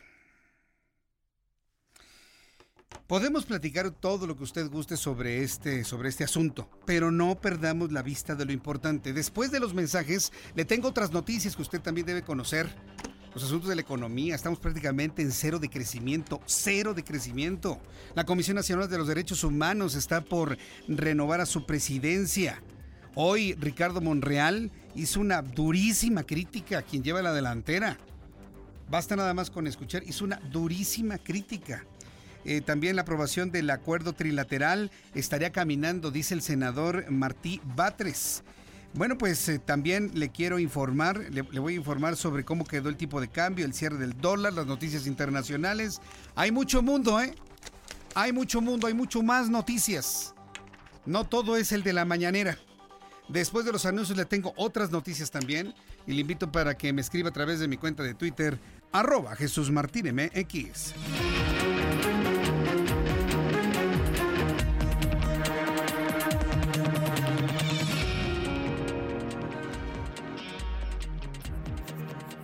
Escuchas a Jesús Martín Mendoza con las noticias de la tarde por Heraldo Radio, una estación de Heraldo Media Group. Heraldo Radio. En Galerías El Triunfo tenemos una promoción muy especial para ti. Nuestra gran preventa navideña, con descuentos del 20 al 80% de descuento en todas las tiendas. Visítanos en nuestras 45 sucursales. Recuerda, descuentos del 20 al 80% de descuento. www.eltriunfo.com.mx. Síguenos en Facebook El Triunfo MX. Válido al 5 de noviembre. Aplican restricciones. PRD. El PRD está de regreso para seguir junto a la gente y mejorar tu vida como lo hemos hecho desde hace más de 3 décadas. Estamos afiliando con nuevas tecnologías. A lo largo y ancho del país iniciamos una campaña de afiliación para que sigamos construyendo un México más grande y más seguro para ti y para los tuyos. Acércate al PRD de tu localidad. PRD, cambiando para ser mejores. México es un país de mujeres y hombres que debemos tener igualdad de oportunidades. Por eso en la Cámara de Diputados aprobamos reformas constitucionales en materia de paridad de género que garantizan el respeto a la paridad en las candidaturas de los partidos, la participación equitativa entre hombres y mujeres en los poderes de la Unión y la integración del lenguaje incluyente en la Constitución. Las y los diputados trabajamos para proteger y reconocer los derechos de las y los mexicanos. Cámara de Diputados. Legislatura de la Paridad de Género. Heraldo Radio 98.5 FM. Te invitamos a la 17ª Feria Internacional del Libro Jurídico del Poder Judicial de la Federación. Conoce las novedades en publicaciones, ensayos y la investigación más reciente sobre temas de derecho. Actualízate. Habrá conferencias, talleres para niños, presentación y venta de libros. Del 11 al 15 de noviembre en el edificio sede del Poder Judicial de la Federación en San Lázaro, Ciudad de México. Informes en www.supremacorte.gov.mx. Entrada libre. Suprema Corte. El poder de la justicia. Hola, ¿cómo estás? Shh, déjenme hablar. Mamá, escucha lo que aprendimos hoy. Cállense, no me dejan concentrar. Papá, mamá, hoy jugaremos la final del torneo. No puedo ir, tengo mucho trabajo. Yo tampoco puedo, tengo muchas cosas que hacer. Escuchar a niños y jóvenes es el primer paso para prevenir las adicciones y ayudarlos a crecer sanos y seguros. Visita nuestra página en www.go.mx/salud/CIJ, Centros de Integración Juvenil. Gobierno de México. A todos nos ha pasado. Tenemos dudas. Necesitamos respuestas. En la línea de la vida de CONADIC te informamos sobre adicciones y consecuencias. También te orientamos en caso de crisis emocional por el uso de sustancias. Y si te preocupa que alguien pueda engancharse, te asesoramos. Llama al 800-911-2000 cualquier día a cualquier hora. Juntos por la paz. Estrategia Nacional para la Prevención de las Adicciones. Gobierno de México. Estrena hoy Casa Odepa en Vinte. Grandes promociones en Tecámac, Querétaro, Puebla, Cancún, Playa del Carmen y Monterrey. Tu mejor hogar e inversión está en Vinte. Búscanos en vinte.com.mx. Noticias, espectáculos, salud, política, deportes, música y más en Heraldo TV. Ahora también en el 161 de Sky, un canal más de Heraldo Media Group. Escucha las noticias de la tarde con Jesús Martín Mendoza. Regresamos.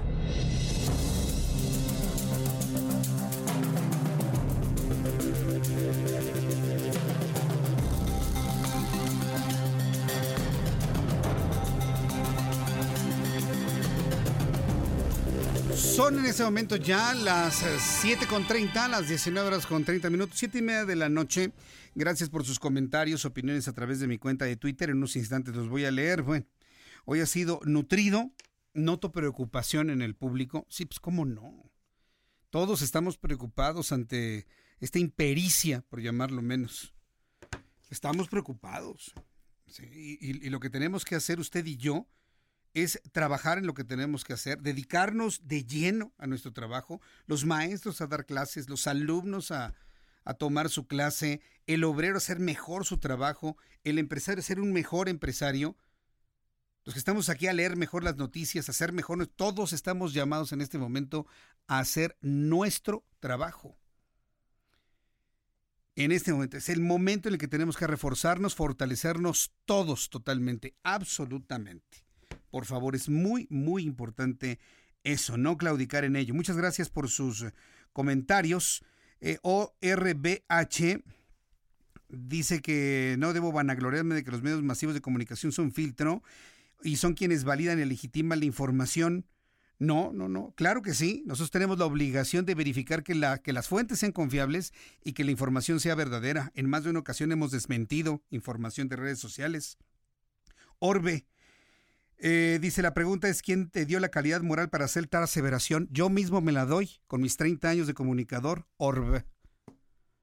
Eso no te quede la menor duda, ¿eh? Que no te quede la menor duda.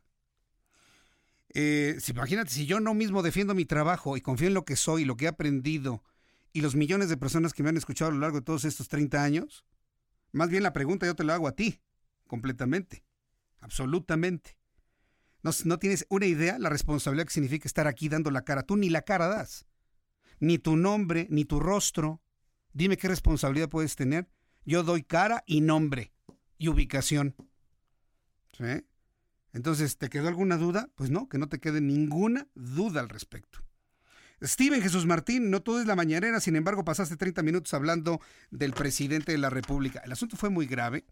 Y bueno, pues hablamos de otros asuntos, por ejemplo, lo que ocurre en Bolivia. Sí, la situación en Bolivia, las protestas que se han generado por la reelección de Evo Morales, pero además un elemento que se sumó el día de hoy es la falla mecánica de su helicóptero en el que iba el propio Evo Morales y tuvo que aterrizar de emergencia.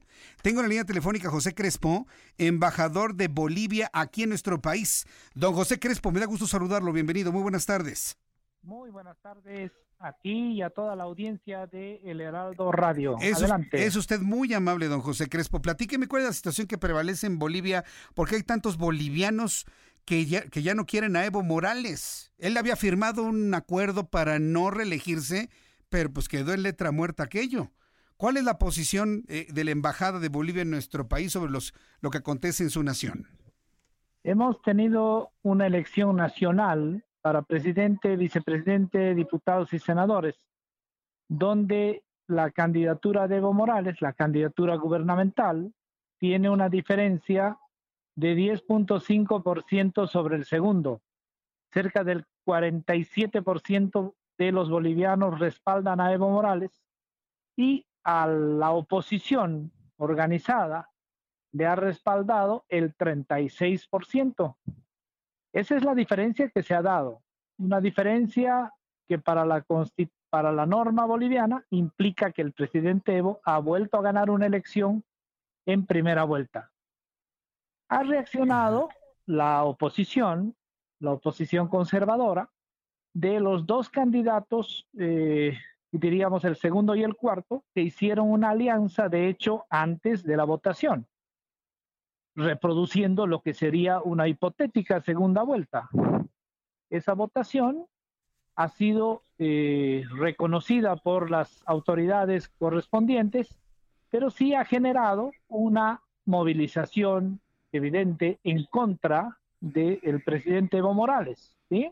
Uh-huh. Y esa es la situación en la que estamos en este momento. Hay movilizaciones a favor del presidente Evo y movilizaciones evidentemente en contra. Ante esa situación, mire usted, el gobierno boliviano ha decidido someterse a una auditoría, o someter mejor a partir del órgano electoral, una auditoría llevada adelante por el organismo electoral de la OEA.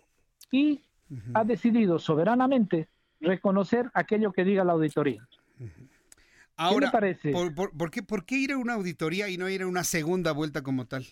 Porque la segunda vuelta no corresponde, porque la Constitución, la norma boliviana, establece que si hay una diferencia de más del 10% entre el primero y el segundo, no corresponde una segunda vuelta. Pues uh-huh.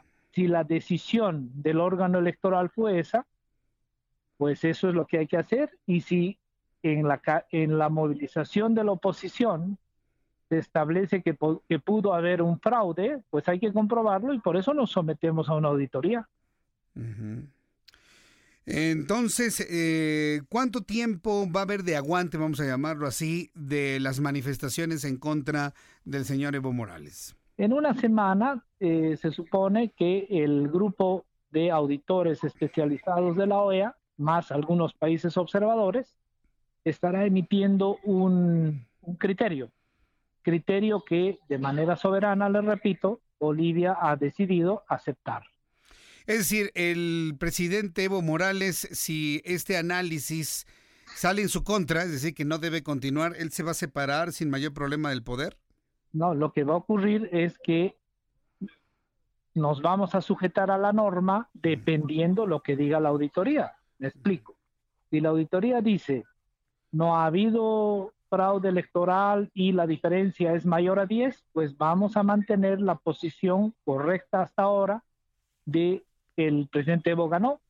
Si la auditoría establece que es posible que la votación no haya alcanzado esa diferencia del 10%, pues implicaría una segunda vuelta, y entiendo, eso dependerá del resultado de la auditoría, uh-huh. de que el gobierno aceptará ese resultado. Si bueno, adicionalmente uh-huh. se dice que ni siquiera se llegó a ese 10%, también aceptaremos. Pero también aceptaremos la posibilidad cierta de que la diferencia con la que ha ganado Evo Morales es mayor al 10.5%. Bien, pues entonces no queda más que esperar a que finalice la auditoría, sí. y cuando eso suceda le voy a volver a llamar por teléfono. Hay un asunto que a mí pero me es llamó. Muy importante, sí. permítame que lo recalque, a que ver, eso es democracia y eso es respeto a las normas institucionales de nuestro Estado. Sí, correcto. Ahí no hay un llamado a la violencia, no hay un llamado a tomar instituciones, a romper la paz y la armonía, hecho que sí está convocando la oposición, que está manejada, que está digitada, ahora sí probadamente, por la derecha internacional, ¿no?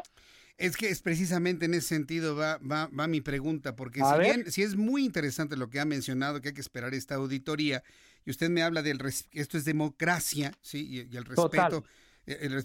Pues a veces me da la impresión como que hubiese bolivianos de primera, de segunda, de tercera, porque usted le llamó muy así como haciendo los menos a la oposición conservadora, y se lo digo porque en México lamentablemente y tristemente también ya se ha sembrado ese tipo de discurso, un discurso que divide a quien es opositor en un conservador y en alguien del otro lado.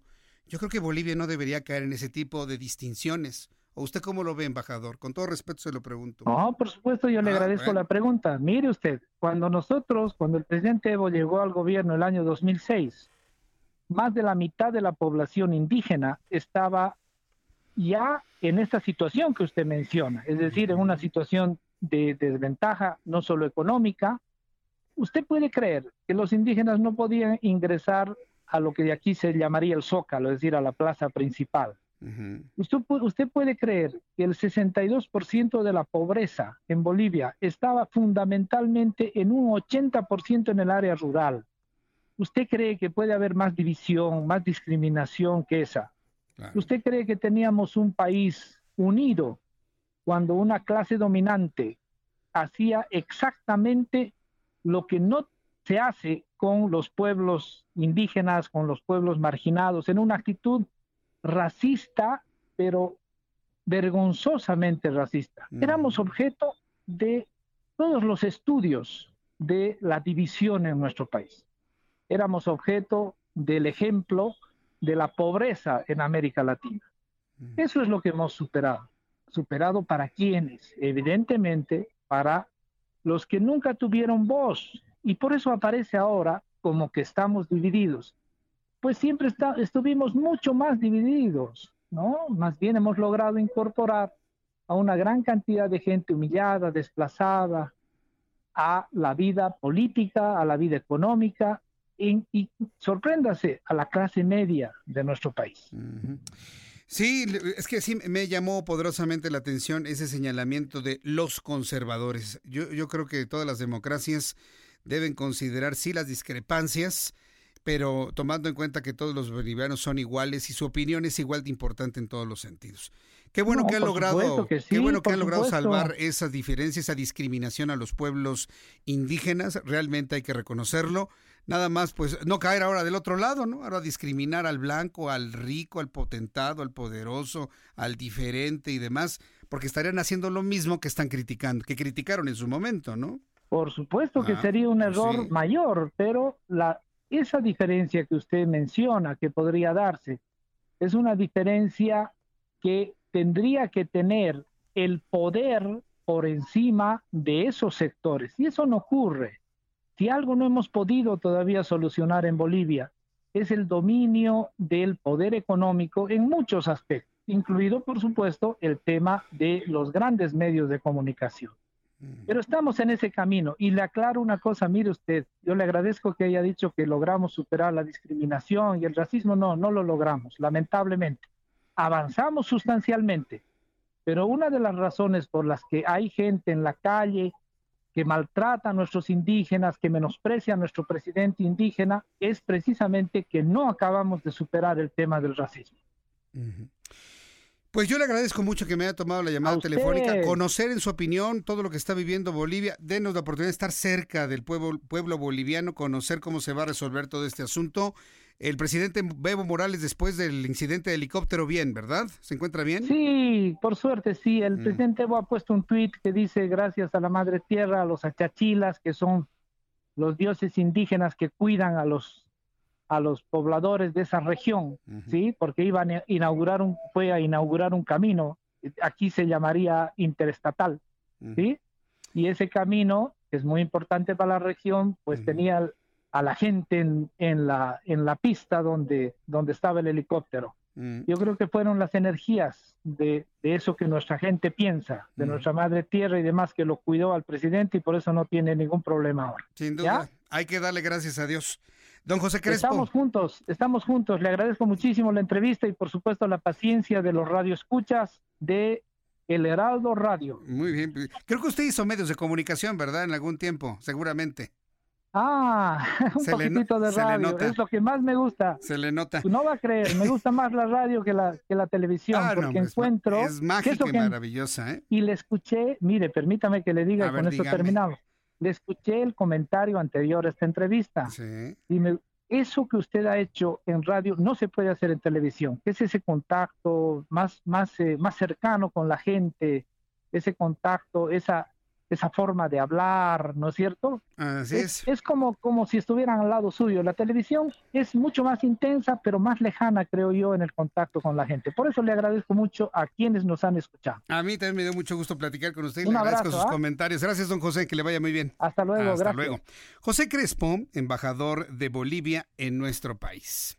Hay que esperar los resultados de este análisis, de esta auditoría, como él le llama, para entonces saber finalmente qué es lo que va a suceder con Evo Morales y su presidencia de ahora en adelante. Bueno, faltan, no puedo creer que ya se nos va a acabar el programa. Faltan 16 minutos para que sean las 8 de la noche. Momento, ya que estamos con el tema de Bolivia, momento de revisar toda la información internacional. Pero primero, ¿qué ocurrió un día como hoy, 4 de noviembre, en el mundo? Bienvenidos, esto es lo que ocurrió en un día como hoy, en el mundo. 1899, en Alemania, Sigmund Freud publica La interpretación de los sueños. 1969, David Bowie publica el álbum Space Oddity.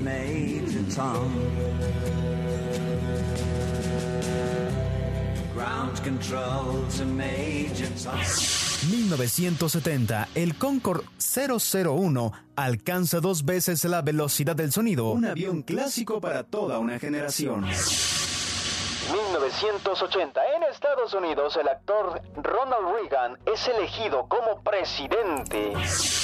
2013, se transmite el primer episodio de la serie Steven Universe en Estados Unidos. Y en Egipto se celebra el Día de los Enamorados. ¡Ay, qué lindo! Esto es un día como hoy, en el mundo. Un día como hoy en el mundo. Muchas felicidades a quienes cumplen años hoy 4 de noviembre.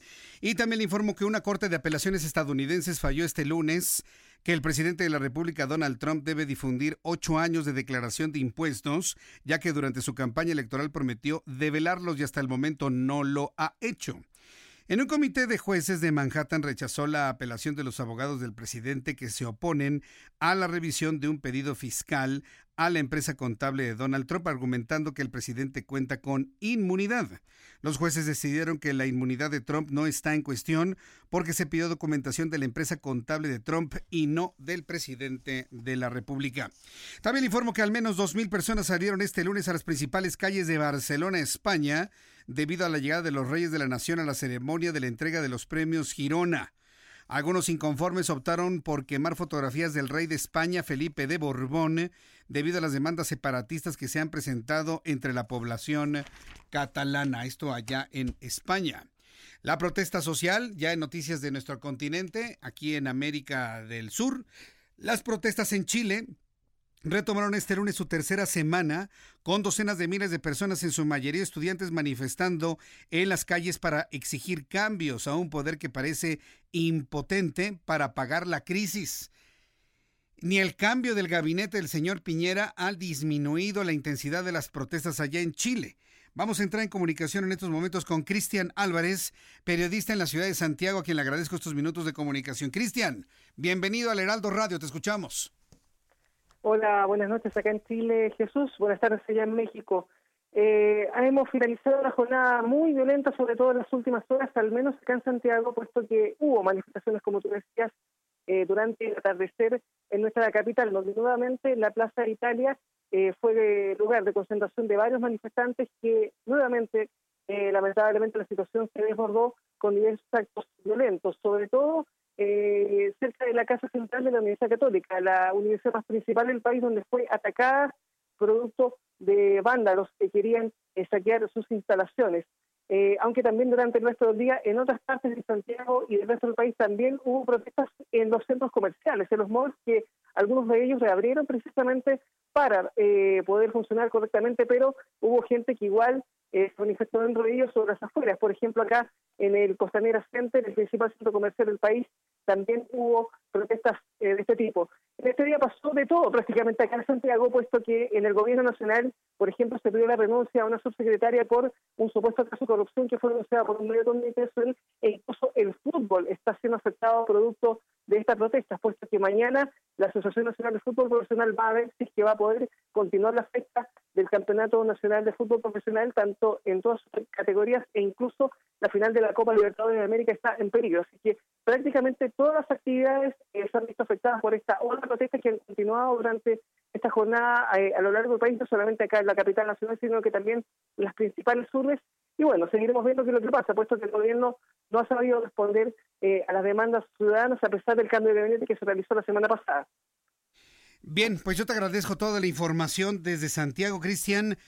Vamos toda esta semana a estar muy pendientes de los acontecimientos allá en Chile. Muchas gracias, Cristian. Muchas gracias, hasta luego. Muchas gracias, estaremos atentos. Estaremos atentos, que te vaya muy bien.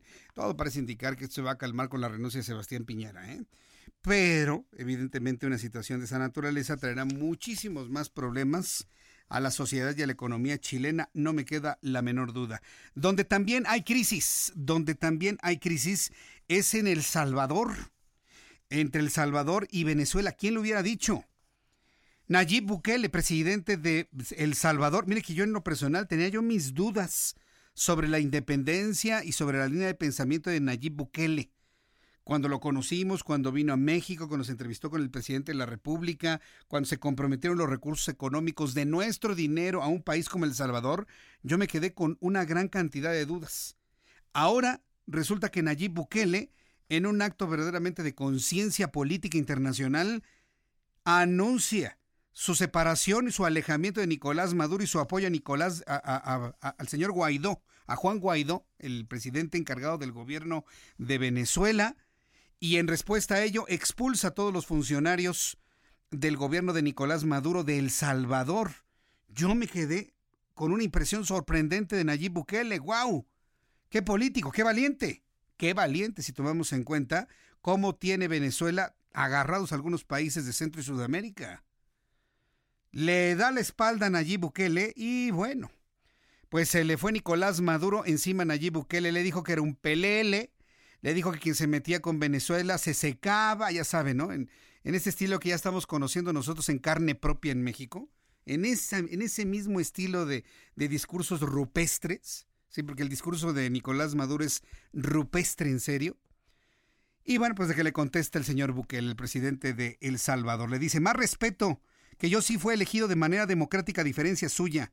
Así le respondió Nayib Bukele en su cuenta de Twitter al mandatario venezolano Nicolás Maduro, después de que el dictador había calificado al mandatario de traidor y pelele tras su decisión de expulsar al cuerpo diplomático de Venezuela. Nayib Bukele agregó: en El Salvador, sin estar sobre mares de petróleo, un rollo de papel higiénico no nos cuesta el salario de un mes, como ocurre en Venezuela. Y así cerró ya. Mire, Maduro mejor se quedó completamente callado. El próximo presidente de Guatemala ha anunciado que va a expulsar a todo el cuerpo diplomático de Venezuela. Vámonos para su tierra. Y ha anunciado que apoyará a Juan Guaidó. Se acabó, ¿eh? Estamos viendo este tipo de acciones en América Latina, en América Central, en América del Sur, y aquí en México parece que no entendemos. Y bueno, pues Guatemala también le voltea la cara a Venezuela, el próximo presidente de Guatemala, y van a reconocer a Juan Guaidó. Se lo comenté en televisión, se lo comento hoy en radio. Vamos a ver, hay que estar muy atentos de las reacciones del gobierno mexicano. Acuérdense que el gobierno mexicano, con acuerdo de Estados Unidos, se le está entregando 90 millones de pesos al año a Guatemala, 30 a Guatemala, 30 a El Salvador, 30 a Honduras, para generar proyectos productivos. Yo sé que no es mucho dinero, son millones de dólares, perdóneme usted. 90 millones de dólares, 30 millones para Guatemala, 30 para El Salvador, 30 para Honduras, para generar proyectos productivos económicos y de esta manera desincentivar la salida de personas desde estos países hacia los Estados Unidos vía México. Vamos a ver si la reacción del presidente Bukele en contra de Nicolás Maduro no provoca que se detengan los flujos desde México. Es probable, ¿eh? Es probable. Acuérdense que el gobierno de Venezuela es íntimo amigo del presidente mexicano. Pues vamos a ver finalmente cuál va a ser la reacción de México. Yo creo que México debe tomar una posición como la que ha dicho López Obrador siempre cuando conviene, ¿no? De no intervención. Y si verdaderamente se va a quedar en la no intervención, el gobierno de México no debe frenar los recursos económicos ya comprometidos ni a El Salvador, ni a Honduras, ni a Guatemala, aunque no hayamos estado de acuerdo con ello. Porque entonces quedaría revelado que es nada más por un interés meramente de grupo y ideológico. Vamos a ver finalmente qué pasa. Hasta el momento no se han pronunciado sobre ese particular aquí en esta parte del mundo. También le informo que mañana es el Día Mundial de la Concienciación sobre los Tsunamis, que fue en 2015 que la Asamblea General de las Naciones Unidas designó la fecha.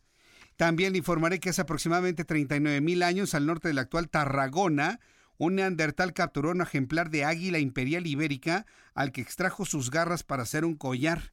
Ahora una pieza de aquel collar, los restos de una garra de la pata izquierda, han aparecido en la cueva de la de Fordada de Calafel. Fíjate lo que son los paleontólogos, ¿no? Encuentran unas garras engarzadas en un collar. Ah, pues están engarzadas en un collar, significa que alguien lo hizo, y ese alguien que lo hizo seguramente cazó el águila. Y entonces el águila la haber agarrado desde lo más alto, y seguramente el águila tenía tantos metros, y ya hicieron toda una historia, ¿no? De un hombre que ni usted ni yo conocimos, pero que ya se convirtió en un verdadero valiente de los tiempos del Neandertal. Bueno, ya casi terminamos. Yo le agradezco mucho el que me haya tomado la llamada, que me haya usted escuchado el día de hoy. Fíjese que vamos a tener esta semana nuestra transmisión en el marco de la Semana de la Radio y la Televisión durante esta semana, miércoles y jueves. Va a ser muy, muy interesante todo lo que tengamos que hacer usted y yo y platicarle de todo lo que sucede en la Semana de la Radio. Por primera vez, Heraldo Media Group, a través de este grupo de emisoras que ya son parte del Heraldo Media Group 98.5 de FM. Estaremos presentes en la Semana de la Radio y la Televisión. Hablaremos de la industria de la radio, lo que se presenta actualmente en cuanto a las concesiones, las condiciones económicas del país. Estará el presidente de la República. Va a ser un acontecimiento muy importante porque el presidente Andrés Manuel López Obrador va a enfrentar a los concesionarios de la radio y la televisión esta semana, como ya es tradición. Entonces, yo le invito a que no se pierda ni un momento. Va a ser la primera vez que se tendrá este encuentro, que le digo, va a ser de pronóstico reservado, de pronóstico reservado. Así que no se lo vaya a perder. Yo le voy a tener todos los detalles de lo que ocurre en esta semana de la radio y la televisión a través de nuestras emisiones de televisión, sobre todo mi transmisión de radio, aquí en el Heraldo Radio, de 6 de la tarde a las 8 de la noche. A continuación, en esta frecuencia de la información 98.5, 98.5 de FM, Brenda Peña y Manuel Zamacona.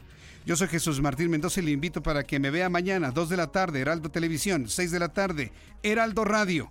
Por su atención, gracias, que descanse y que tenga usted muy buenas noches.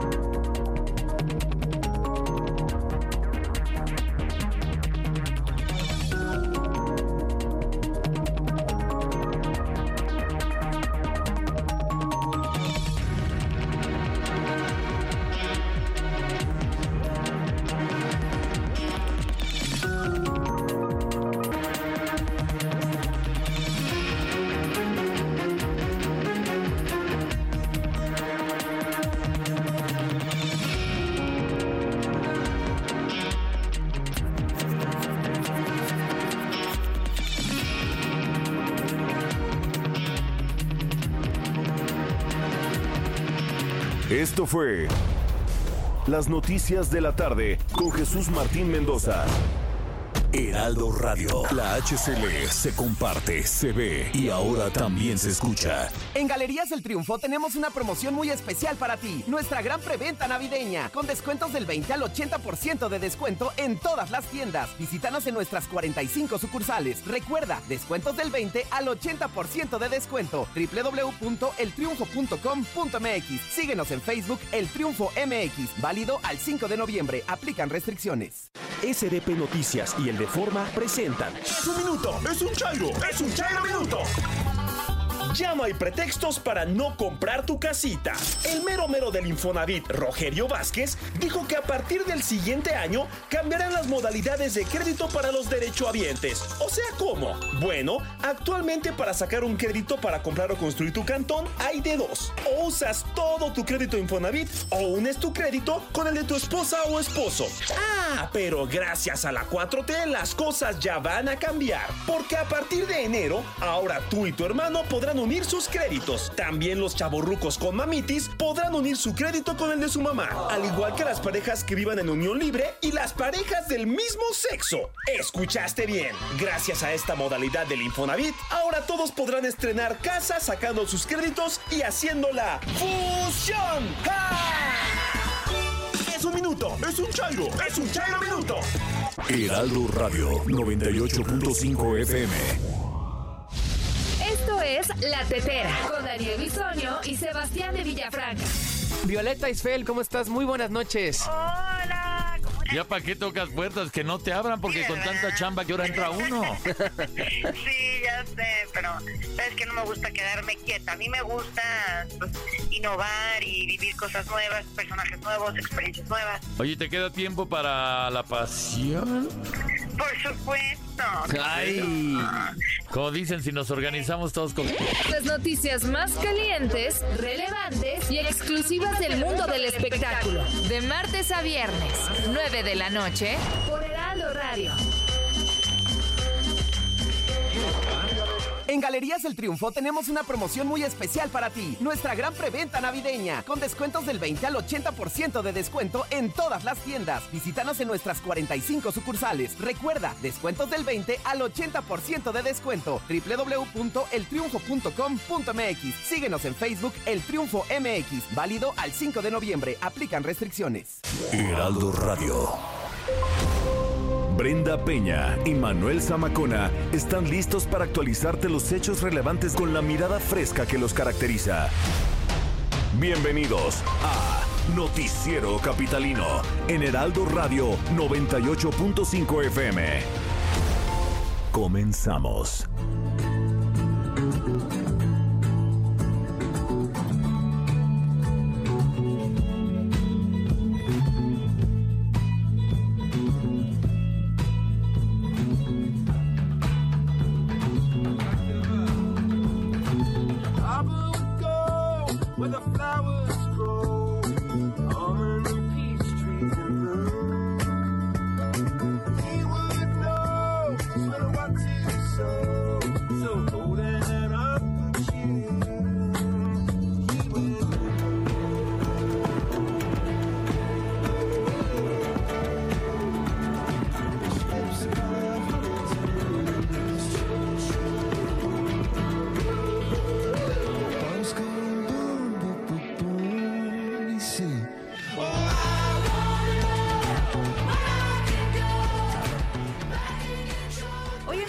Capitalino, estrenamos un nuevo tema. ¿Ah, sí? De la banda inglesa Coldplay. Tu favorita, Manuel, por cierto. Sí, de mis favoritas. Nueva producción que se titula Everyday Life, Vida a Todos los Días, saldrá a la venta el 22 de noviembre. Este será el octavo disco de la banda, tendrá 16 cortes que estarán divididos en dos partes, una titulada Amanecer y la otra será Sunset, Ocaso. ¡Ay, qué romance! De este nuevo álbum han dado a conocer 12 nuevos temas, uno con atmósferas propias del jazz y otro que escuchamos que sigue la línea de las últimas producciones, se llama Huérfano. Muy bien.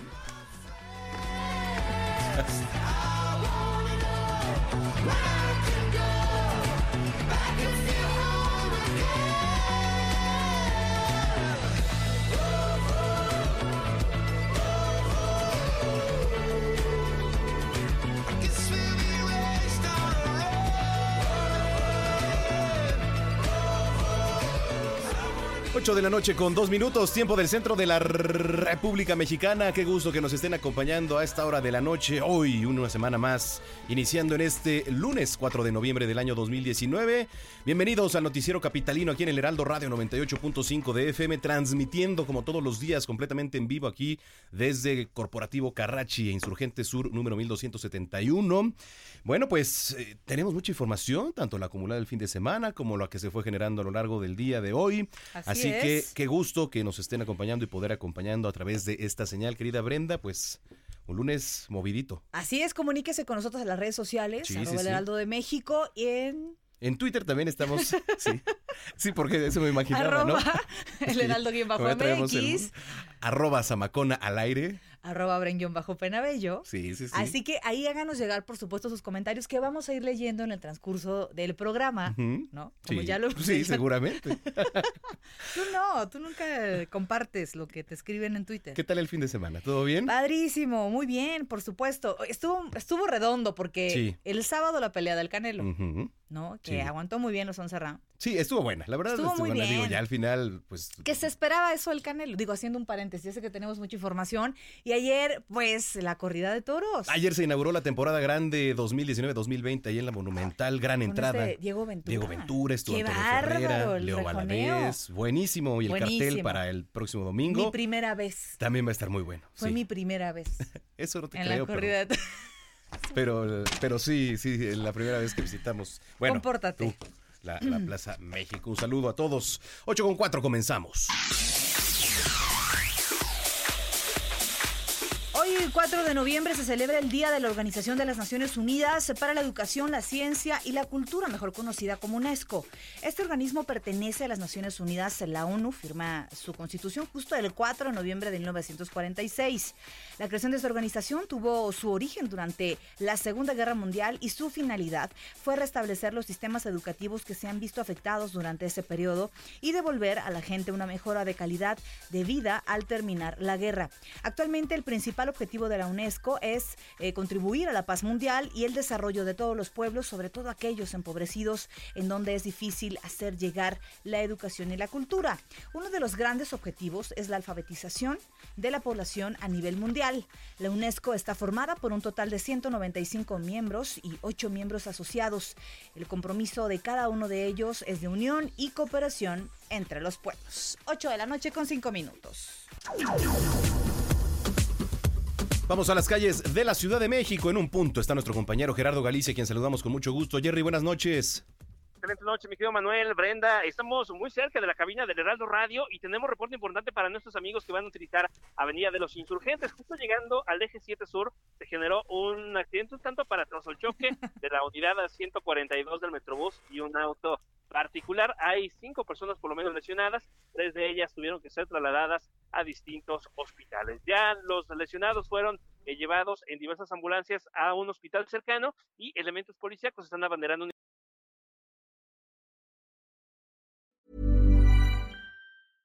Even when we're on a budget, we still deserve nice things. Quince is a place to scoop up stunning high-end goods for 50 to 80% less than similar brands.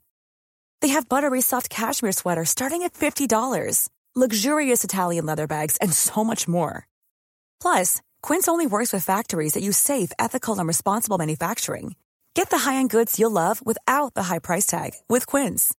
Go to quince.com/style for free shipping and 365-day returns.